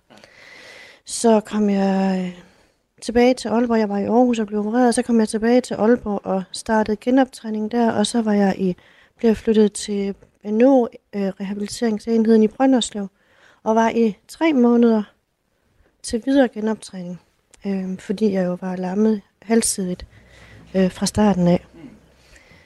I dag er du øh, op at gå, øh, ja. selvom øh, vi fulgte sad ind ad døren her. Øh, du, du trak stadig lidt på det ene ben, øh, men ellers så er du også ja, flexjobber i dag. Hvad, hvad betyder det så for dit liv, det, du, det liv, du lever i dag? Jamen, det er jo noget andet liv, end det, jeg levede før, for det var jo fuldt skrue 24-7 næsten. Altså, det er sådan, som jeg havde det var før, men der er en helt anden ro på nu. Altså, nogen i min familie vil sige, at der ikke er nok ro, men øh, der er i hvert fald skruet temmelig meget ned for blues i forhold til, hvordan det var før. Mm. Og så er der jo, øh, jeg var jo sådan lidt i begyndelsen, at åh, det var frygteligt det her. Men jeg har lært at, efter 12 år, er jeg lige så stille ved at acceptere min situation, og der, jeg har også mødt en fant- masse fantastiske nye mennesker. For der er rigtig, rigtig mange af dem, jeg kendte før, der er faldet fra, som ligesom trak sig, da det her det skete. Det er jo sådan en af de omkostninger, der er ved at få en hjerneskade, det er, at folk, det kan de ikke være i. Men jeg har heldigvis nogle meget, meget øh, gode, tætte venner, som har holdt fast stadig, og som jeg ser stadigvæk. Eller vi ser stadigvæk, ja. Øh, jeg vil sige, altså, der begynder at blive fyldt øh, sådan godt op rundt om, øh, omkring øh, langbordet her i, i Åbibro, hvor vi sidder, øh, hvor det er jo, og det er fjerde gang, I afholder sådan et cafémøde, så det er jo et, et ganske nyt initiativ. Men ja. hvad, hvad, hvad får I ud af at komme til, til de her cafémøder? Ja, jeg kan jo ikke sådan svare på, hvad de andre får ud af det. Jeg, jeg synes, jeg får utrolig meget ud af at høre, hvad deres behov er. Fordi det er jo ligesom det, vi skal arbejde hen imod, og prøve at udfylde nogle af de huller, de oplever, der er.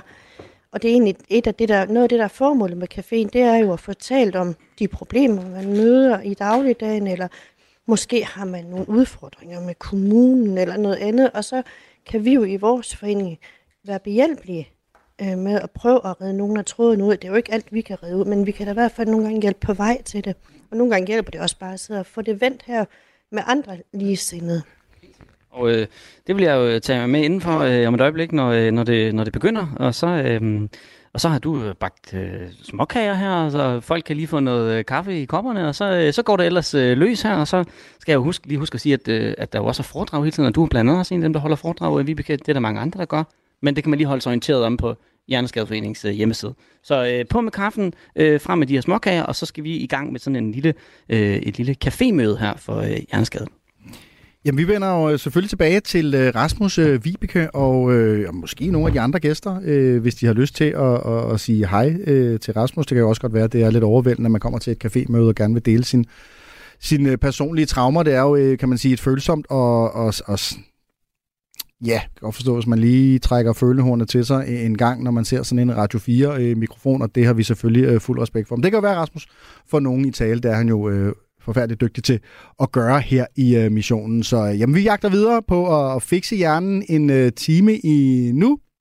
øh, her på øh, Radio 4 i en udgave af missionen, som altså desværre er uden vores kære Amalie. Hvis du har savnet hende i løbet af den seneste time, så kan jeg ikke hjælpe dig med, at hun kommer tilbage næste. Hun er stadig en smule sløj. Vi ser hende snart igen. Jeg kører en time til efter nyhederne. Du lytter til Radio 4. Velkommen til missionen med Tony Scott.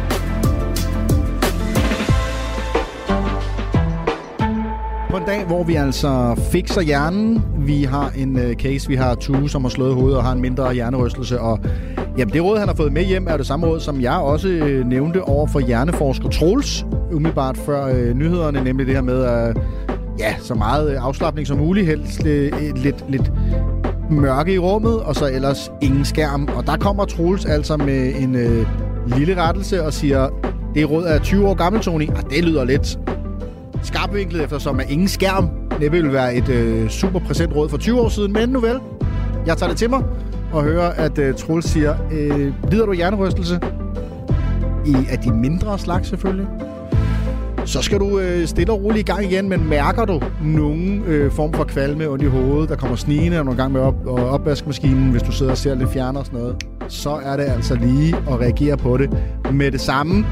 Øh, og øh, ja, så er det altså lige øh, afslappning og øh, detox på, øh, på skærm og, og så videre. Men man er altså mere i gang med at, at, at genoptræne hjernen i, i den mere moderne fortolkning af, hvordan man kommer tilbage fra en hjernerystelse. Det var i hvert fald det, jeg lærte i øh, den første time, blandt andet, øh, hvor jeg også øh, lærte om, øh, om de her sådan 9.500 hjerner, som vi altså har i et hjernearkiv i, hvad jeg forestiller mig, en kælder på Syddansk øh, Universitet i, øh, i Odense. Øh, lidt spændende er det i, i hvert fald. På sms'en er der også lidt reaktioner på øh, dagens emne om at slå hovedet, om at fikse hjernen.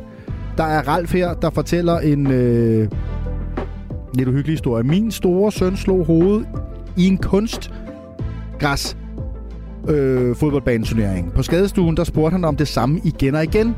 Havde han været ude at spille fodbold? Hvem havde han spillet mod? Var han startet inden?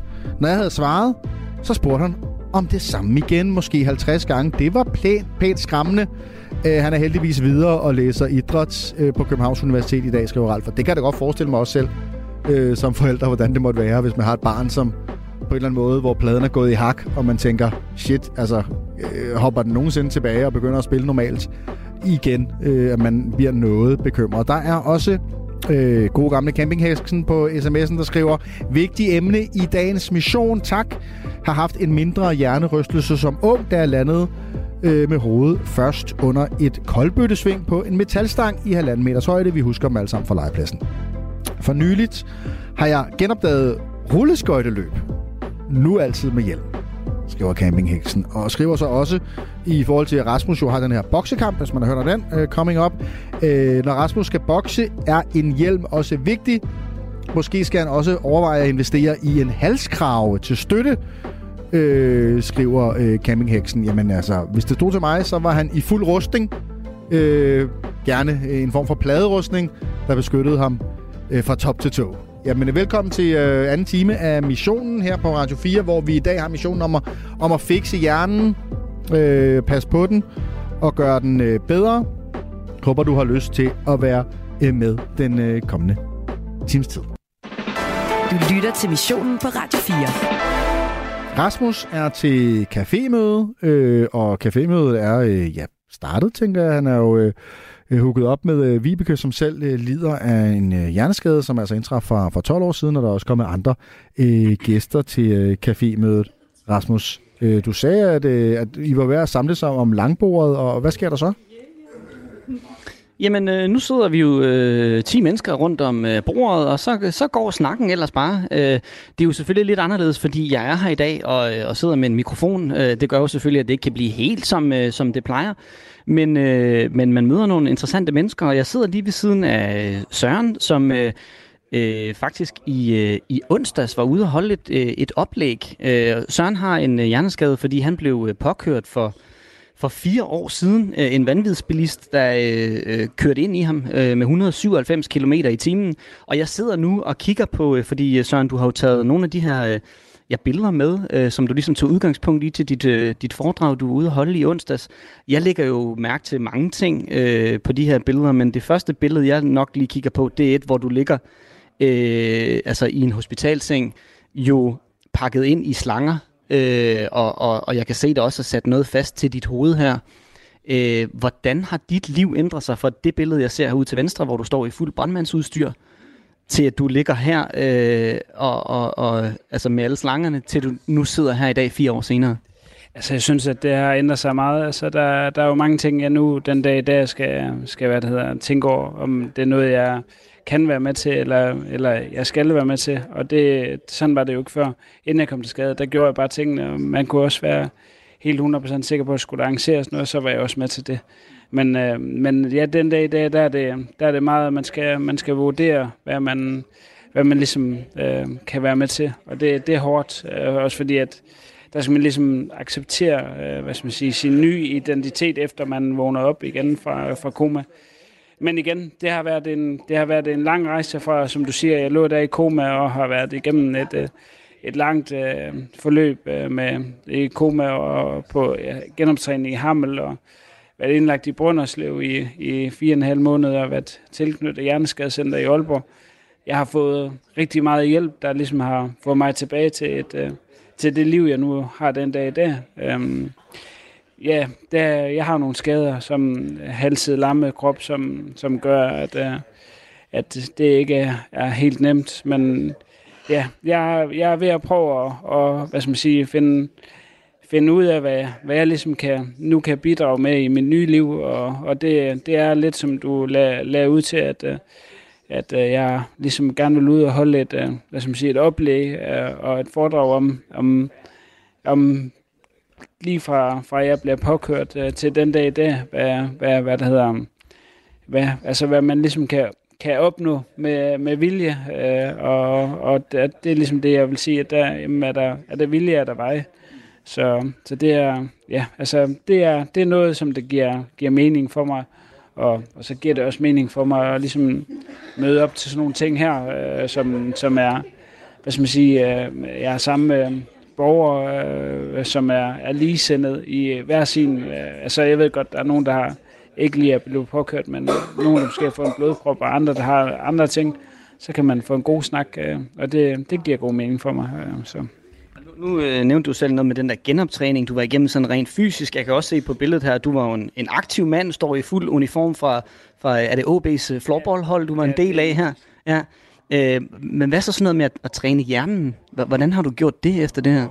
Oh, det, det er rigtig svært, fordi at, øh, altså jeg, ja, altså jeg, det, det er faktisk svært for mig at svare på, fordi at jeg, altså jeg har rigtig meget hjernetræthed, og jeg, altså jeg, øhm, der er nok nogen, som der, dem, der har været inde over mig, der ligesom har prøvet at skulle hjælpe mig med at så sige, jamen ved du Søren, du skal prøve at, og hvad det hedder, holde det lidt ned, og måske sige, at uh, det er to aktiviteter hver dag, for ligesom at have mest mulig energi til, at, uh, at uh, min familie kommer hjem igen.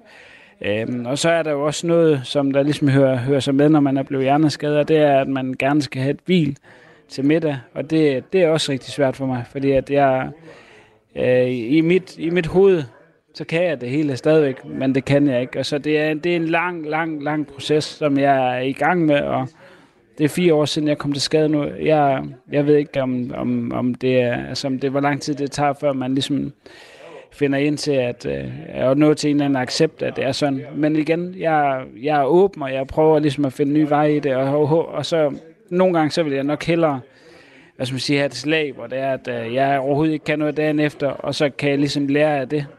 Men, øh, men det, er, det er en lang, sej proces, øh, også fordi jeg gerne vil det hele. Så. Jeg, jeg ser jo også på det her øh, øh, fine stykke papir, du har taget med, Søren, øh, som ligesom har taget udgangspunkt i dit foredrag. Jeg ser jo også, for jeg har selv far til tre børn. Du har også tre små børn. Hvordan er man så far, når man har en hjerneskade? Ja, det er, det er rigtig svært. Altså, jeg, altså, jeg, igen, jeg lader så meget op som muligt, som jeg kan, og så, så forsøger jeg at være med i alle de aktiviteter. Og jeg havde jo alle mange planer om, at øh, jeg skulle være fodboldtræner, og jeg skulle det ene og det andet. Men, øh, men jeg er til stede, når mine børn er hjemme, og jeg forsøger at, at lege med dem, og, og hvad skal man sige, være den, være den bedst mulige far for dem. Men igen, det er også hårdt at have, have små børn, som i den, jeg har jo børn i 3, 5 og 8 år, og det, derfor har vi faktisk fået lavet sådan et, øh, et annex i haven, hvor jeg ligesom en gang imellem kan trække mig øh, og gå ud og så være mig selv. Jeg er ikke så god til det. Fordi jeg føler jo ikke, at jeg føler ikke, at det, er, at det skal være min børns skyld, at jeg kommer til skade. Så jeg vil egentlig gerne så vidt muligt være en del af det. Men jeg, jeg forsøger at, at lege, jeg forsøger at, at deltage, hvad skal man sige, i alle de aktiviteter, de er. Det er på sidelinjen frem for egentlig det, som jeg egentlig havde i tanke om, før jeg kom til skade, at jeg gerne vil være lidt mere på. Men, uh, men jeg er til stede, og jeg, jeg følger dem. Altså min datter, hun ringte, øh, min store pige, hun ringte faktisk til mig lige inden jeg gik ind her. Kommer du også se mig svømme i dag? Altså hun svømmer her i Åbibro. Og sagde, at det kan jeg desværre ikke lige i dag, men jeg kommer selvfølgelig næste tirsdag. Og, så jeg, jeg bidrager med ligesom at, at være til stede og være der, og være der sammen med den, og når det er muligt. Så. Jeg tænker også, du må have en, du må have en sej hustru, Søren. ja, det har, det har jeg. Hun er, hun er mega sej, og altså, jeg bliver nødt til at sige, at jeg havde aldrig nogensinde været noget så langt, som jeg er nu, hvis hun ikke har været der. Hun har, hun har været, øh, hun har været sej, hun har sat sig ind i, hun er sygeplejerske og sat sig ind i, hun var ikke øh, sygeplejerske med, med hjerneskadede personer, så det har hun sat sig helt ind i, hvordan, men, men igen, det med at komme ud på den anden side af fire, fire, nej, øh, sygehusets fire væg, det har været, det har været sindssygt hårdt. Altså det med at skal kæmpe imod systemet, og det har min bedre halvdel været rigtig god til at gøre. Altså systemet, det er, det er en rigtig sej kamp. Altså forsikringsselskaber, advokater og modparten og, og kommunen og det offentlige system, det er ikke noget, man, det er ikke noget, man bare lige får. Altså, det, der er ikke ligesom sådan en pakke, men her har vi en yngre her, der, der er kommet til skade. Uh, han får det her. Det er noget, man skal kæmpe for. Du får det, som, som der ligger i bunden, selvom du har ret til det, der ligger længere op, og det, du har egentlig ret til, det skal du kæmpe for. Det er rigtig svært, når man er hjerneskadet, og, og, og altså, man er tabt i det danske system, hvis det er, at man ikke har en ressourcestærk person bag sig, og det har jeg haft det er også en af grundene til, at jeg har kæmpet mig så langt, som jeg har. Fordi at jeg har, jeg har fået de bedst mulige vilkår øh, til at nå så langt, som jeg er kommet.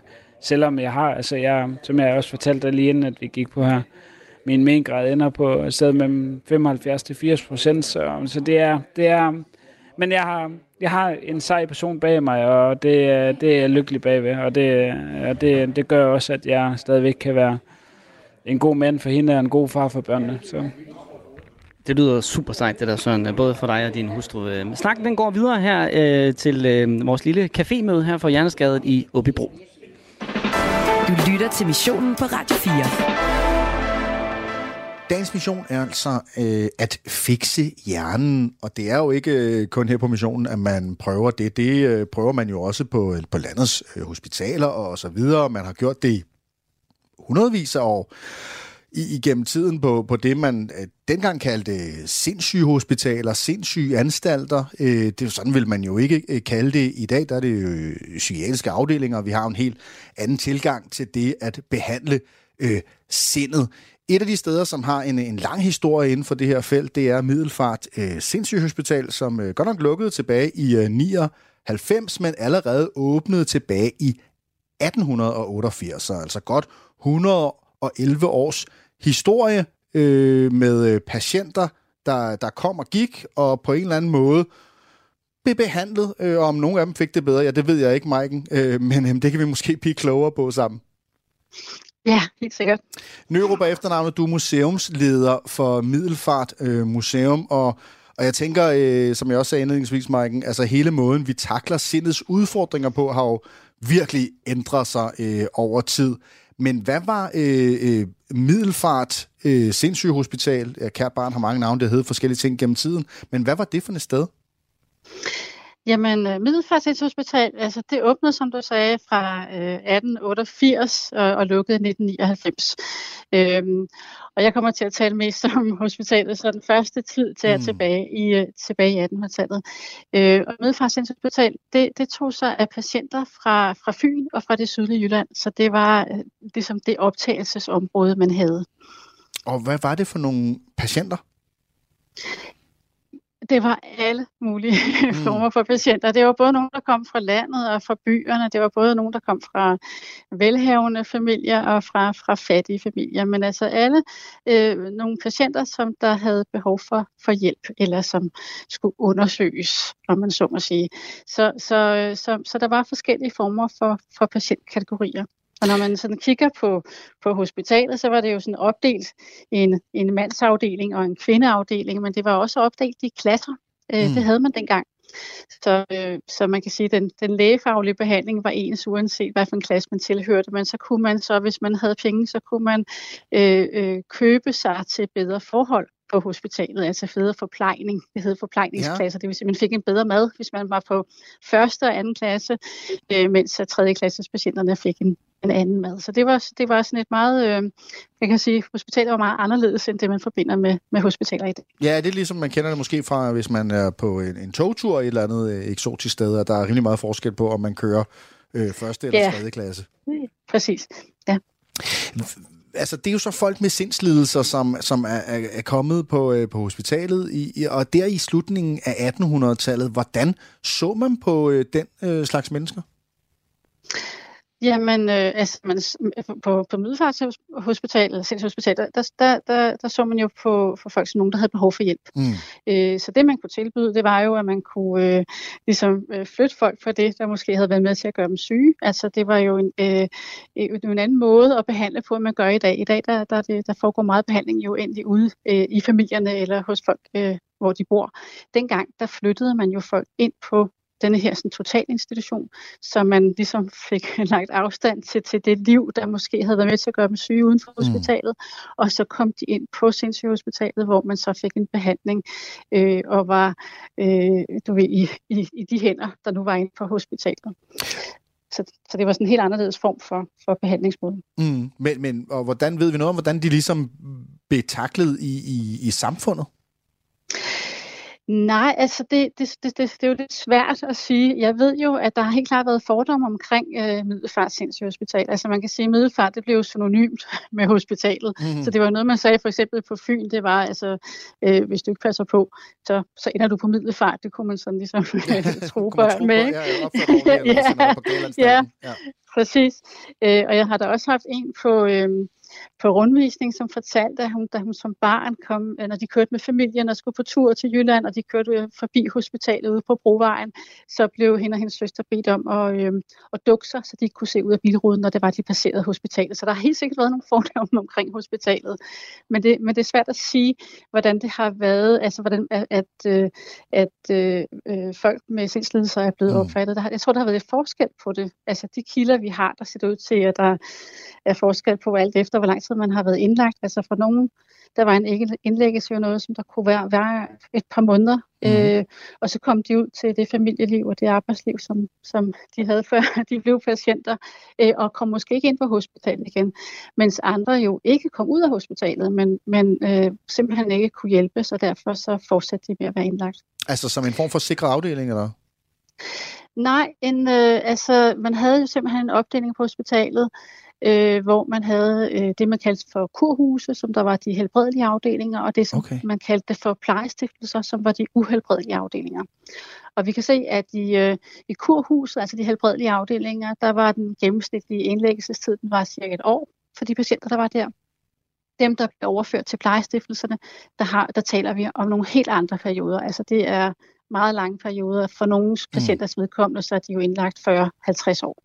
Så vi skal også huske på, at vi er tilbage i en tid, hvor der jo ikke var så mange andre institutioner. Altså man havde jo ikke psykiatriske plejehjem eller botilbud eller sådan nogle ting. Så de mm. her sådan, plejestiftelser har jo på mange måder øh, haft den funktion, fordi der simpelthen ikke var andre steder, man kunne sende patienterne hen.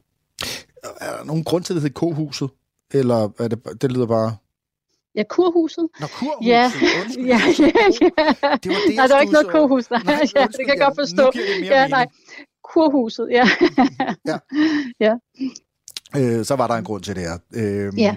Øh, altså, øh, jeg tænker, at, at den slags steder, øh, som, som øh, Middelfart øh, Sindssyge Hospital har været, øh, har været kendt for meget sådan, øh, voldsomme øh, behandlingsformer. Hvad kunne man se frem til mod som, som patient øh, sådan et sted?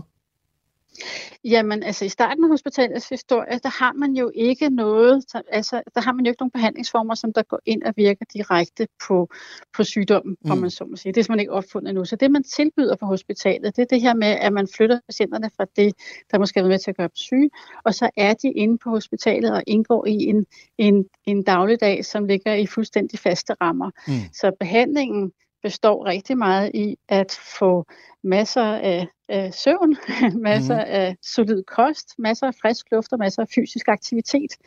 Og så har man jo også et hospital, som der ligger virkelig naturskønt. Altså man kan sige, at hele, hele setup'et af hospitalet er sådan set også en del af behandlingen. Så det her med arkitekturen, med de store øh, bygninger, hvor der var masser af, af lysindfald, ikke? Øh, mm. højt til loftet øh, og en overskuelig arkitektur, men også hele udenomsarealet, hvor der var masser af prydhaver, der var arealerne ned mod øh, Fennesund, hvor der var, man kunne bade, der var tennisbaner, der var boldbaner, altså en masse forskellige aktiviteter, man kunne lave ind på hospitalet. Det var faktisk en del af behandlingen, det her med, at, at der skulle også være noget smukt at se på, altså en idé om, at, øh, at sindet fik det bedre, når man, når man var i nogle omgivelser, som var, som var smukke, og hvor der var, var udsyn og, og, og masser af, af, af grønt at se på du maler jo, synes jeg, et, et, et, et mere positivt billede af, end hvad jeg ville tro øh, var et sindssygt hospital i, i slutningen af 1800-tallet.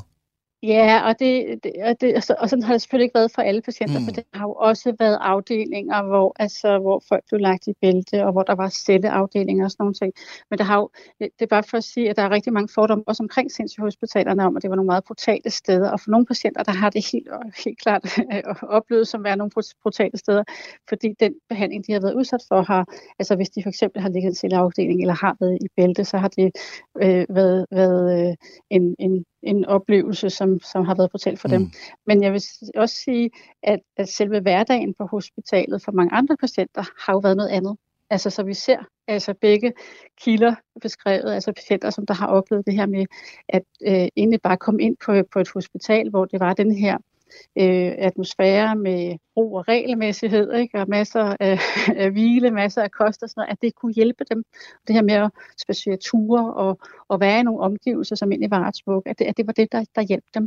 Øh, mens andre fortæller om det her med, når de så kom ind på de lukkede, eller på de der afdelinger, hvor der var, var, var, var brug af, af tvangsmidler og sådan mm. nogle ting, at det har været sådan en helt anden, en anden oplevelse. Ja, for jeg vil, så der er altså, begge, begge dele. Jeg ville have troet, ja. det var et sted, man, man havde du ved, opbevaret samfundets uønskede, kriminelle, øh, lavt intelligente, det, det man i gamle dage kaldte for åndssvage og så videre, men, men det ja, har... Men der, der skal man jo huske på, at på samme tidspunkt som altså det i 1800-tallet, hvor man opbygger øh, sindssygehospitalerne, der opbygger man jo også åndssvageanstalterne. Mm. Så det er jo to forskellige okay. grupper, kan man sige.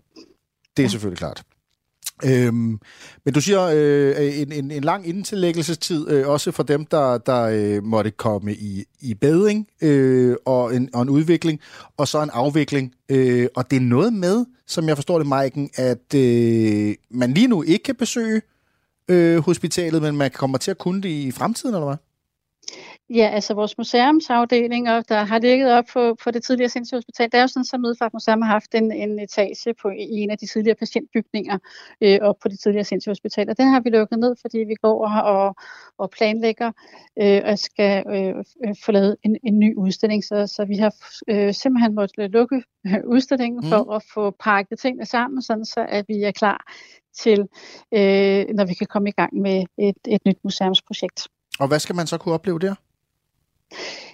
Jamen, der kommer vi til, altså den gamle udstilling handlede jo meget om Middelfart Sindssygehospital, og hvad kan man sige, de rammer og den øh, dagligdag, der var på Sindssygehospitalet. Nu kommer vi måske til at, at, at, at bruge mere øh, historien og de mm. historiske genstande til at sætte fokus på nutidige problemstillinger. Øh, og det kan fx være omkring det her med, hvordan får man de gode samtaler i gang omkring øh, det, øh, hvis man har det øh, svært, mm. altså hvis man oplever noget øh, Noget ja.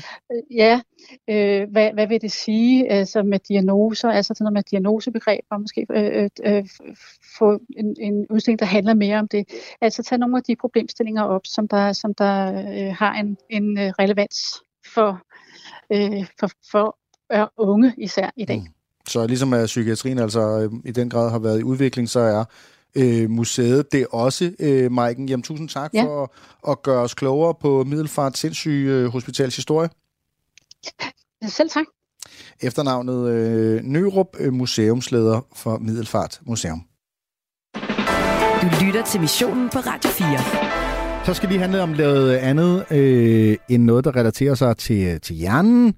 Øh, I hvert fald lige umiddelbart. Det skal handle om et af de allerstørste navne inden for sports, inden for moderne fodbold. Øh, en spiller, som har formået rigtig meget på banen, har spillet på nogle af de allerstørste adresser i Europa, men også taget sit navn og forvandlet det til noget, der er mere end en fodboldspiller. Faktisk vil jeg sige navnet på et brand. Navnet, det er Beckham. Og, og grunden til, at vi skal bruge nogle minutter på at tale om David Beckham, jamen det er, fordi der er kommet en ny Netflix-dokumentar. 4 timer og 45 minutter, der fortæller historien om Beckham, som Beckham måske gerne vil have, at vi skal høre den. Det skal vi også lige blive klogere på. I hvert fald så er der masser af begejstring og spore rundt omkring i aviser og hos anmeldere, og jeg kan også se, at folk er begyndt på sociale medier at poste, at nu har de altså set øh, den her øh, serie om øh, Beckham. Og en af dem, der øh, også har øh, set serien allerede, selvom den jo øh, nærmest lige er kommet, og trods alt næsten var fem timer, Rasmus, det er dig. Velkommen til. Tak skal du have. Jarby, det er efternavnet, Rasmus. Du er øh, musiker, øh, men udover Præcis. at ha- have det som erhverv, så er du også en del af Djævelens Advokater, som er vores danske øh, Man United fan-medie. Rasmus, øh, 4 timer og 45 minutter om David Beckham. Hvad er det for en historie, vi får fortalt? Øh, det er først og fremmest den historie, Beckham gerne selv vil fortælle, tror jeg. Ja, hvad skal det sige? Øh, Jamen, det synes jeg, at altså, hvis man er fan, så ved man jo lidt mere om, hvad der er foregået, specielt den tid, han er i Manchester United. Mm. Øhm, og jeg synes ikke, der er nogen tvivl om, at jeg personligt synes, at de to første afsnit, det vil sige halvdelen af den, er super fed. Lige så meget, fordi det er et kæmpe nostalgitrip i forhold til at være United-fan. Og øh, også fordi, at det jo, han er jo en spiller i en af to, de to store tider i United. Mm. Men jeg vil så sige, når vi så når sådan halvt hen i den, så, så begynder det at blive en lille smule mere tabloid historier, som jeg personligt ikke tænder så meget på. Okay, men der er så måske noget, nogle andre, som interesserer sig mindre for fodbold eller Manchester United, kan tage fat i Klart. der. Og når du siger tabloid-historier, hvad, er, hvad er det så, øh, der bliver fortalt øh, efter hans, øh, hans tid i, i Man United og de store periode tider, som du siger? Jamen det er, det er jo, at hvad for nogle valg han tager i forhold til fodbolden, men så kommer det jo også til at handle meget om, om ham og hans kone, som jo er Posh Spice, Mm. altså Victoria. Øh, så og det er jo selvfølgelig en sindssyg historie, fordi de bliver så absurd berømte i en relativt ung alder også, og er det her sådan power couple øh, af en Spice Girl og en måske verdens mest kendte fodboldspiller. Mm.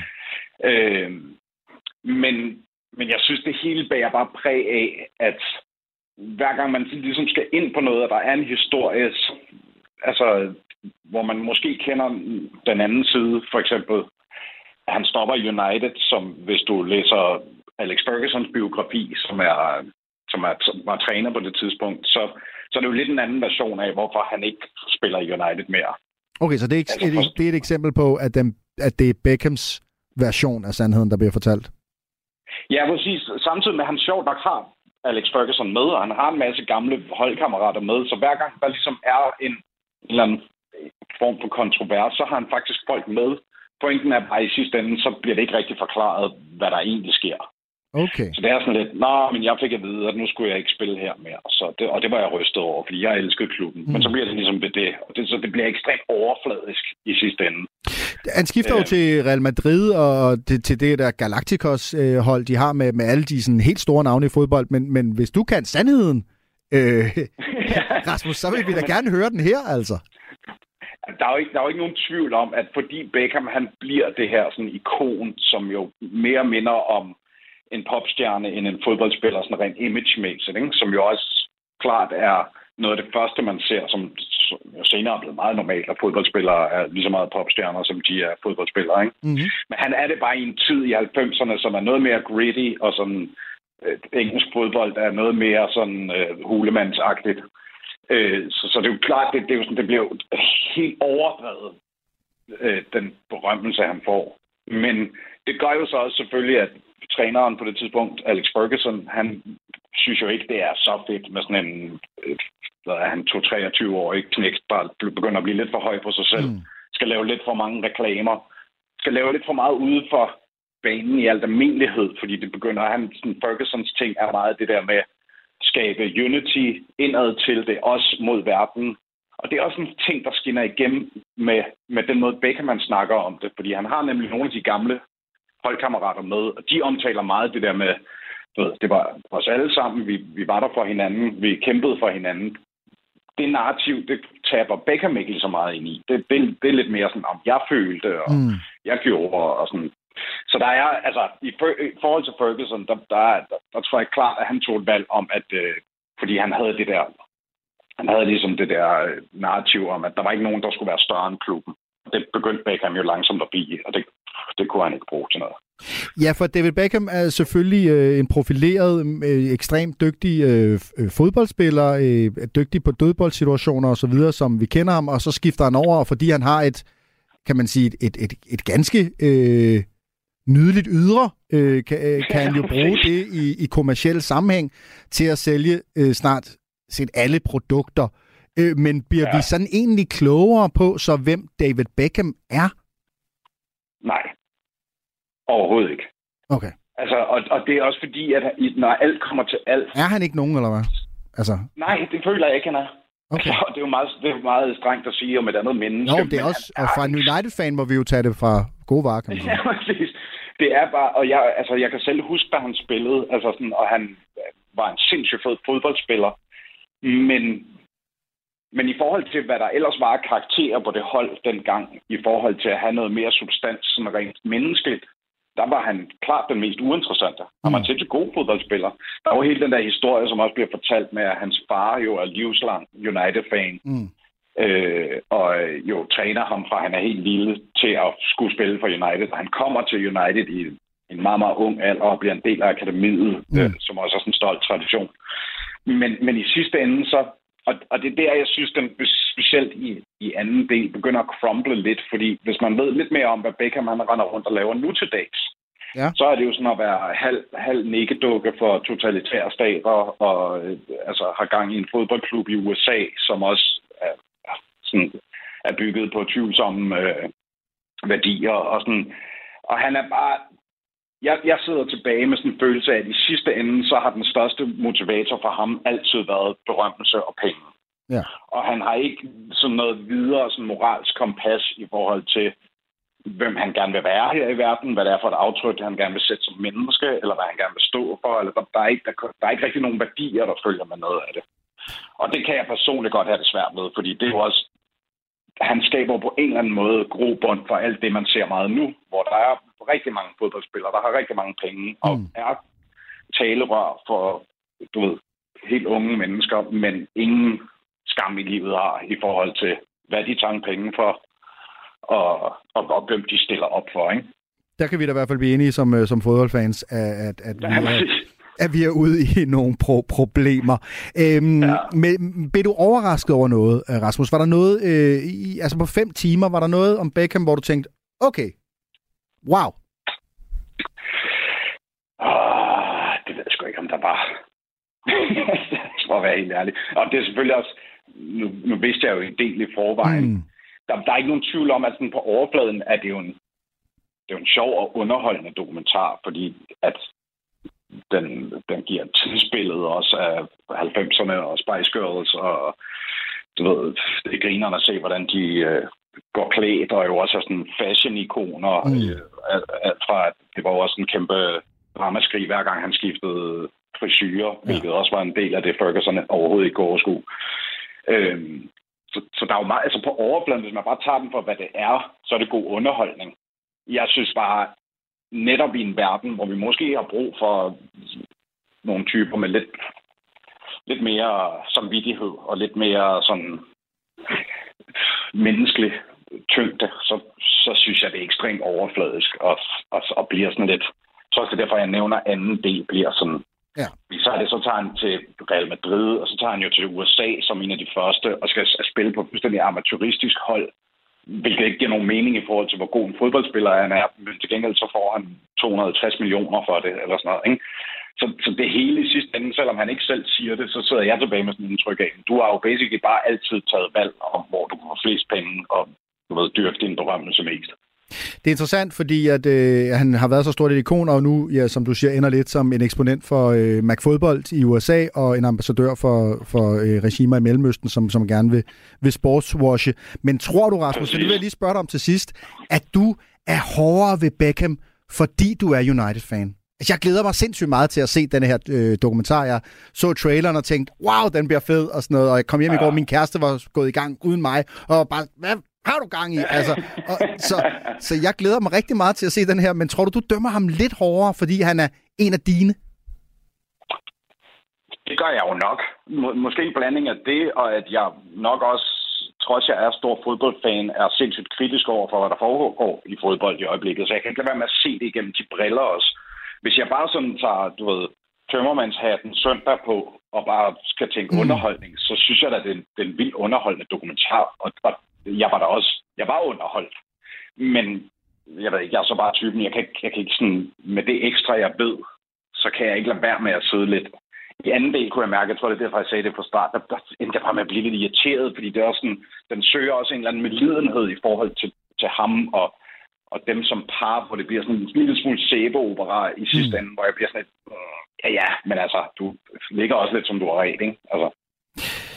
Tusind tak for øh, din øh, vurdering, øh, ja, Rasmus øh, Jarby, altså øh, musiker, men også en af djævelens advokater, øh, et dansk øh, fan medie af Manchester øh, United. Det er på Netflix, at man kan fornøje sig med øh, David Beckham.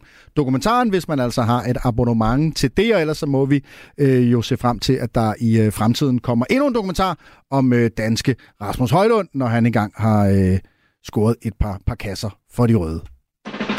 Du lytter til missionen på Radio 4. Behøver han sådan set ikke for min skyld. Han kan bare score for landsholdet.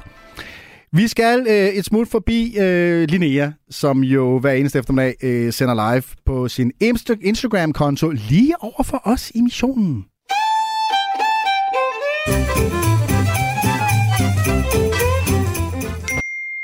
Linnea har startet en live video. Hej guys, velkommen til min live video her på Instagram. Jeg er Linnea, og jeg er stadig right. Jeg havde godt nok tænkt, at det i dag skulle handle om det nye folkeskoleudspil, men jeg må simpelthen sige, at jeg er lige lidt grundirriteret lige nu, og jeg kan, kan ikke rigtig koncentrere mig om det. Jeg er irriteret, og jeg, ja, det kan jeg jo så tale om i stedet. Jeg er irriteret over det her med klimakrisen. Jeg kan fortælle, her til frokost, der var jeg ude og spise nachos med en ven, men så sker det, at dem, som sidder ved bordet ved siden af, de får så serveret to store clubburgere med oksekødsbøf. Og det ene tager det andet, og vi bliver ligesom smidt ud derfra for at overtræde retningslinjerne, men, men det er nu ikke det, som er historien. Historien er, at vi kommer ud på gaden, og så begynder min ven at snakke i et væk om klimakrisen, og jeg overgår det bare nul. Hun bruger ord som sorg, rasende, opgivende og sterilisation. Og det er ord, som er udmærket at anvende til at beskrive, hvor skrækkeligt det hele er, men stop. Eh, altså, ikke? jeg gider ikke tale om det. Hør her. Klimakrisen er en eksistentiel trussel, og ingen, jeg gentager, ingen ved det bedre end jeg. Altså okay, jo, måske klimaforskerne ved nogle ting om klimakrisen bedre end jeg gør, og, og måske nogle normale mennesker, for eksempel mennesker, der læser nyheder, de, de gør måske også. Men uanset hvad, så er vi alle enige om, at det er den mest presserende katastrofe, vi står overfor som menneskehed, og at vores børn ikke kommer til at overleve, hvis vi ikke gør noget nu.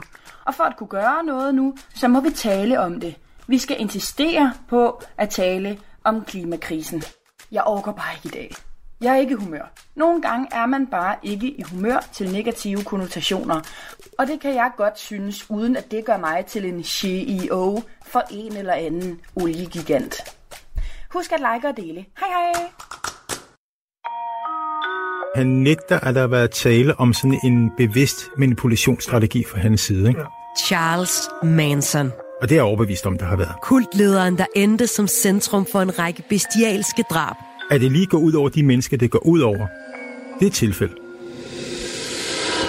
Lyt med, når vært Christoffer Lind og religionshistoriker Peter Bybjerg forsøger at forstå mennesket bag monstret i Krimiland. Manson er helt sikkert sociopat. Højst sandsynligt psykopat. Find det i Radio 4's app, eller der, hvor du lytter til podcast. Radio 4. Der er måske mere bag. Ikke så forudsigeligt. Dagens program har jo handlet om at fikse hjernen, og nu kan man sige, at vi prøver måske at, at vende det lidt om, og ser, hvordan at hjernen kan fikse os, og særligt, hvordan vores tanker måske i sig selv kan reparere os, kan, kan fikse os. I en sprit ny bog, der viser journalist og forfatter Thomas Breinholt, at vores mindset, vores, vores sind, vores tanker, faktisk kan kurere øh, selv de mest somatiske skavanker. Øh, kan man tænke sig rask, hedder bogen, og stiller altså det øh, spørgsmål, kan man sige, Thomas. Øh, så det er jo oplagt. Øh, kan man det?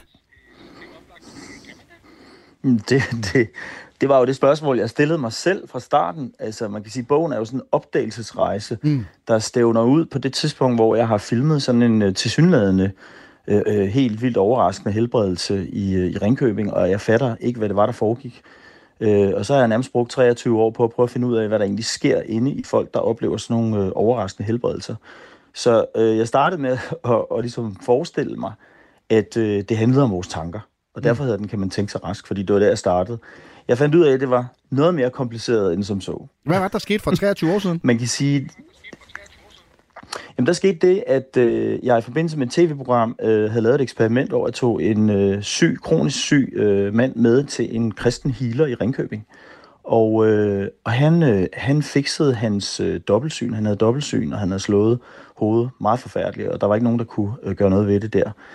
Øh, og så blev han helbredt på 5-7 minutter under sådan en kollektiv øh, healing, som den her mand han lavede. Og vi fik ham undersøgt bagefter, og vi fandt ud af, at han var, blevet, han var vidderligt blevet helbredt Mhm. mm-hmm. på de 5-7 minutter. Det var så sindssygt mærkeligt. Ja. Øhm, og så, og så, så, så, ja, så begyndte jeg at tænke, okay, hvad ved vi egentlig om de der kræfter, vi har? Er det mere mellem himmel og jord, jeg står og kigger på, eller er det mere mellem krop og sind? Og så har jeg brugt fem år på at prøve at undersøge, hvad vi egentlig ved om, hvordan vores krop og vores sind hænger sammen. Øh, det er jo øh, ekstremt fascinerende, øh, og vi er ude i noget, sådan noget, noget, noget grænsevidenskab, tænker jeg, ude i de grå områder. Hvordan gik du til opgaven overhovedet? Jamen jeg fandt, øh, at det sjove ved det er, at de sidste 20 år er det gået fra måske at være grænsevidenskab til at blive ret mainstream, øh, fordi vi har fundet ud af nogle, øh, vi har fundet ud af, hvad, hvad linket ligesom kunne være mellem øh, sind og sygdom. Øh, og linket er højst sandsynligt, øh, det går igennem vores, øh, den måde, vores stresssystem reagerer på vores omverden, og vores immunsystem reagerer så øh, efter, hvordan vores stresssystem reagerer. Mm. Og de to ting kombineret gør, at man faktisk kan lave rigtig videnskab på det. Man kan sidde og måle på inflammatoriske stoffer i kroppen på folk, hvis du for eksempel stresser dem, eller hvis du beder et ægtepar om at skændes, øh, eller hvis du oplever social modgang eller ensomhed, eller du bliver ekskluderet fra fællesskabet. Så vi, vi, har faktisk, vi kan faktisk sige meget mere nu, end jeg vil tro, vi kunne for 20 år siden. Så hvor stor er øh, effekten af vores sind på, på, på sygdom og selvfølgelig på helbredelsen så?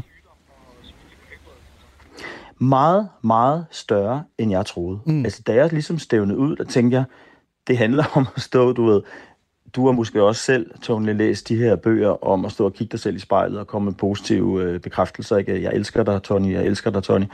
Øh, og, og, og positiv psykologi og meget af det, øh, det, der har koncentreret sig meget om tænkning, det gik, ud for, det gik op for mig, at øh, meget af den måde, vores sind faktisk påvirker øh, vores krop, det foregår, noget af det foregår bevidst, og meget af det foregår ubevidst øh, fordi vores sind hele tiden aflæser de omgivelser, vi er i. Øh, især de sociale og psykologiske omgivelser, mm. vi er i. Og så reagerer kroppen faktisk på det. Øh, så jeg, jeg, blev, jeg blev overrasket over at finde mange forskellige forbindelser, øh, som var ret veldokumenteret. Ja. Øh, af, lad os sige, du stod i en stor skilsmisse nu, eller at du lige havde mistet din far. Men så sker der noget med din krop. Øh, der sker noget ved, ved store livsbegivenheder. Der sker også noget, hvis du har været udsat for barndomstraumer. Så kommer du ud af barndommen med en hjerne, der ser lidt anderledes ud end os andre. Øh, så, så du ved, det, det, vores sind har en langt større indflydelse på, på en del udvikling af sygdom, end jeg havde forestillet mig. Så du hoppede på hovedet ned, kan man sige, i, i, det, her, sådan, øh, i det her område, og, og, og hvilke historier og forskningsresultater har så rystet dig eller overrasket dig mest? Jeg, jeg kan nævne et par stykker. Altså, jeg, jeg tog verden rundt og interviewede øh, 40 af, hvad jeg selv kunne ligesom finde, var de mest fremtrædende forskere på top amerikanske og engelske universiteter. Så det er ligesom super, Superligaen inden for, for øh, forskning i det her, jeg, jeg, jeg interviewede. Og øh, to ting, som jeg, jeg kunne nævne i det her, øh, det er jo ikke så, vi har jo ikke en hel time til at snakke mm. i, så der var meget, der overraskede mig. Men to ting, der overraskede mig. Den ene, det var, at vi faktisk går og foretager en del behandlinger i sundhedsvæsenet, der til synligheden virker ved, ved placebo, ja. øh, eller i hvert fald ved de selvhelbredende kræfter. Øh, for eksempel mange operationer øh, mod smerte. Det overraskede mig øh, rimelig meget, øh, da jeg begyndte at opdage det. Øh, det overraskede mig også ret, ret meget, at øh, de traumer, vi bærer rundt på fra vores barndom og eller fra vores øh, voksenliv, de, øh, de, de kan skabe sygdom, øh, fysisk sygdom, øh, mange år frem i tiden. Øh, man kan lave en test, hvor jeg stiller dig 10 spørgsmål, og hvis du kan svare ja til for eksempel 6 af de 10 spørgsmål om din barndom, jamen så dør du i gennemsnit 20 år før øh, folk, der har, der kan svare 0 ud af de 10 spørgsmål. Så, så, så det, det, det kommer meget bag på mig, at, øh, at, at traumer kan, kan fylde så meget, og i virkeligheden kan de også forklæde sig som, diagno, øh, som, som psykiatriske diagnoser, mm. er der en af, af forskerne, der siger. Ja, ja. Så, så de to ting var virkelig overraskende. Jeg skulle til at sige, lad være med at stille mig nogle af de spørgsmål, Thomas, så, så lever jeg jo forhåbentlig for evigt. Men, jeg, skal, jeg, skal, jeg skal nok svare men, men jeg tænker, at, du, hvis, at du siger også placebo, og det kender vi selvfølgelig. Der, der er et andet eksperiment, der er nogen, der får en pille, der er mm. noget i, mhm. der er nogen, der får en pille, der ikke er noget i, og er der så en placeboeffekt, så skal, ja. er det det, der skal til, eller Præcis. kan man også med, med egen kraft øh, og uden at, at, at komme igennem et placeboforløb, eller hvad man skal kalde det, tænke sig rask? Nej, det virker faktisk, som om placebo aktiveres af interaktionen mellem behandleren og patienten. Det er en slags, det er en, altså, hvis du har en behandler, du har tillid til, og du har tillid til behandlingen, og behandleren har empati for dig, og han giver dig håb, mm. så sker der faktisk det, at det kan udløse nogle af dit, uh, din, uh, din hjernes uh, eget apotek. Det kan udløse stoffer i din hjerne, som for eksempel endorfiner og dopamin, som kan have en beviselig smertestillende effekt. Så det er ikke hokus pokus. Der er forskellige forsøg i laboratoriet, der har vist, du ved, folk, nogle folk tror, at placebo er indbildning. Det er det ikke. Det er en fysiologisk effekt, der er efterhånden ret godt undersøgt, og som virker på nogle af de samme receptorer i din krop, som for eksempel morfin virker på. Så du ved, det er jo, menneskeheden har jo ikke haft andet end, øh, næsten ikke andet end placebo mm. i mange hundredtusind år, indtil vi fik moderne medicin.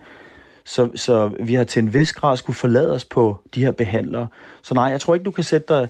Altså, det er ikke kun mig, der siger det, men også en af, af, af vores fremmeste placeboforskere fra Aarhus, Lene Væstoft, øh, som siger, at man, man kan næppe sætte sig ind i en stol og lave placebo på sig selv. okay. Det havde jo ellers været, været øh, ualmindeligt smart. Det var smart. Ja, det var meget smart. Men, men kan, man, kan man på nogen måde så, altså, kan man tale om forebyggelse i det her, i det her felt? Altså, kan man, kan man på forhånd ja. tænke sig mere rask, eller forstår du, forstår, hvad jeg mener? Øhm, altså, man kan sige det Ja, altså som sagt, så det, du, du kan dårligt styre, hvad du tænker. Mm. Altså hvis du sætter dig ned, øh, for eksempel to minutter, og skriver alle dine tanker ned, så vil du opdage, at de kaotiske, selvmodstridende, nogle af dem er, er kritiserende over for dig. Vores tanker er sådan et underligt væld, der, der, der kommer op i vores hjerne. Men det, man kan lære, som kan, formentlig kan være forebyggende for, for noget, det er, at du kan lære at stille dig ved siden af dine tanker, og betragte dine tanker, og lade være med at tro, at du er dine tanker. Og det er ligesom det er faktisk, altså lige så gammelt som mennesket er, lige så længe har vi haft meditative teknikker, ligegyldigt hvilken religion vi kigger på, så har der været forskellige meditative teknikker, enten gentog, gentog man et ord, eller man gentog nogle bønder, eller man sad og mediterede, som for eksempel i øh, buddhisme eller transcendental meditation. Mm. Og der lærer man at, at, at, at, at have sin bevidsthed et andet sted end på sine tanker. Og på den måde kan du tage magten, om man så må sige, fra de dårlige tanker, så de ikke står og tramper løs på dit stresssystem. Øh, men at du i stedet for bare betragter dem, altså uden at øh, vurdere dem. Og det, øh, ja. Ja, hvordan har det så ændret dine tanker, Thomas? Altså den her øh, viden Jamen, altså, og så videre? Jamen altså, det har, det har, i mit eget liv har det jo gjort, et, et, det, har, det har sat et stort fokus på at lære de her øh, teknikker til at betragte ens egne tanker og følelser udefra, eller, eller fra et andet sted, og ikke, identif- ikke, ikke identificere sig med dem. Og så har det også gjort mig klar over, at du ved, de fleste mennesker går og leder efter sådan et quick fix inden for sundhed. Ikke? Så er mm. det isbadet det ene øjeblik, og det næste øjeblik, så er det øh, særlig måde at spise på, og grødkur, og jeg ved ikke hvad. Men, men det, der toner sig frem, når man sidder og kigger på alt det her forskning, som også er med i min bog, det er, hvor absurd vigtige varme sociale relationer omkring os er for vores sundhed. Altså nærmest afgørende, at du omgiver dig med varme sociale relationer, og det viser sig også, at i mange af de her teknikker er der en social interaktion involveret. Som, så, så en af forskerne kalder det en form for social healing, det der foregår, når vi, når vi, når vi engagerer os i placebo, eller nogen behandler dig for dine traumer, eller en god ven lægger hånden på din skulder og siger, det skal nok gå, Tony. Øh, du skal nok klare det, selvom øh, kæresten er skrevet. Så, så jeg tror, jeg tror det, det er det største take-out altså for, for bogen, det er, hvor ufattelig vigtigt øh, vi mennesker er for hinanden i forhold til at aktivere de her ting. Vanvittigt interessant, øh, super, øh, super spændende øh, og, og meget mere øh, kan man øh, selv øh, opdage i øh, Thomas' nye bog, kan man øh, tænke sig rask. Tusind tak, Thomas Breinholt, fordi du havde tid og lyst til at fortælle om den her. Du lytter til missionen på Radio 4. For sidste gang den eftermiddag skal vi også ud til øh, dig, Rasmus, som... Øh, ja, øh, jeg tænker, der er væsentlige og, og dybe og stærke snakke i gang omkring bordet. Og ja, og ja det, må, det må du nok sige. Altså, der bliver talt sådan meget løst og fast øh, her ved øh, cafémødet, som øh, øh, den lokale afdeling af Hjerneskadeforeningen arrangerer her i, i Åbibro. Der, lige nu bliver der talt julefrokost, men øh, ellers så er der også blevet talt om venner, der falder fra, efter man får en hjerneskade. Kampen øh, med, med systemet i forhold til at få erstatning, eller en flexjobsordning, eller lignende. Øh, jeg, har, jeg sidder ved siden af, af Søren hernede for, for brugerenden, og, og en ting, jeg sådan har, har bidt mærke i, når snakken er gået, det var noget, som, som du sagde, Søren, tidligere, med at, at, at det her med at vende sig til, at man får sådan en kasket på, hvor der nærmest står hjerneskadet. Øh, så derfor kunne jeg godt tænke mig sådan at, at kaste den lidt op sådan i, i måske i, i plenum, og sådan, om der er nogen, der sådan kunne være med på sådan lidt overordnet emne. Det her med identiteten, øh, som, som jo skifter, altså ens egen identitet. Så du kan måske få lov til at begynde. Hvad har det gjort for, for din øh, måde at opfatte dig selv på, din nye identitet som, som hjerneskadet, som du siger? Jamen, altså, jeg vil sige, øh, det er, det er, rigtig, det er en rigtig svær sag, og det er faktisk en, øh, en meget svær, meget svær sag og, og nej, meget svær kasket at få på, fordi at uh, ens nye identitet, den for mit vedkommende, der sætter den rigtig mange spørgsmål ved, uh, er jeg nu god nok? Hvad synes folk om mig? Er det nu godt nok det, jeg gør? Uh, og det er, det er bare en sej kamp, hvor det er, at uh, ja, altså, man, jeg tvivler simpelthen så meget på mig selv, og det, det, det, det er ikke rart. Øh, men jeg gør det bedst mulige for, for ligesom at, at være så god som jeg, eller så tæt på så god som jeg var før, men, men jeg har jeg har fået nogle skader, og som, som du også sagde, det, altså det, ens nye identitet, den, den gør nok også, at man, man, man ligesom finder ud af, øh, hvem, hvem øh, der er ens, øh, ens øh, venner, som man, hvad skal man sige, Øh, nej, nu skal jeg passe på, hvad jeg siger, fordi jeg mener det er egentlig ikke så hårdt, men dem, som man, man vil bruge sin energi på, og dem, som også vil bruge energi på, på en, en, øh, en, en ny hjerneskade, øh, hvad det hedder, ven, som, som har de udfordringer, som, som nu følger med, øh, øh, altså med sådan en skade.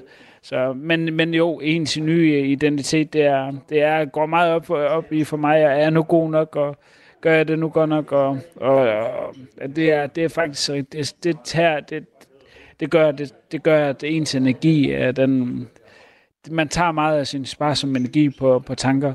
Øh, men igen, man kan kun gøre det, som man gør, og det, ja, det, det, er, ikke, det er ikke altid nemt, men øh, alle dem, som, som kender mig, og alle dem, som er tæt på mig, de ved, at, uh, at, jeg, at jeg gør, uh, gør det bedst muligt.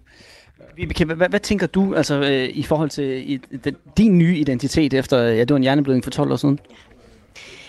Øh, jamen, jeg havde det jo lidt ligesom Søren beskriver i starten, men det er så kommet lidt videre i det, fordi jeg har jo, er jo kommet dertil, jeg nu efter 12 år, nu er vi have accepteret, at jeg faktisk har en skade, og de udfordringer, jeg har.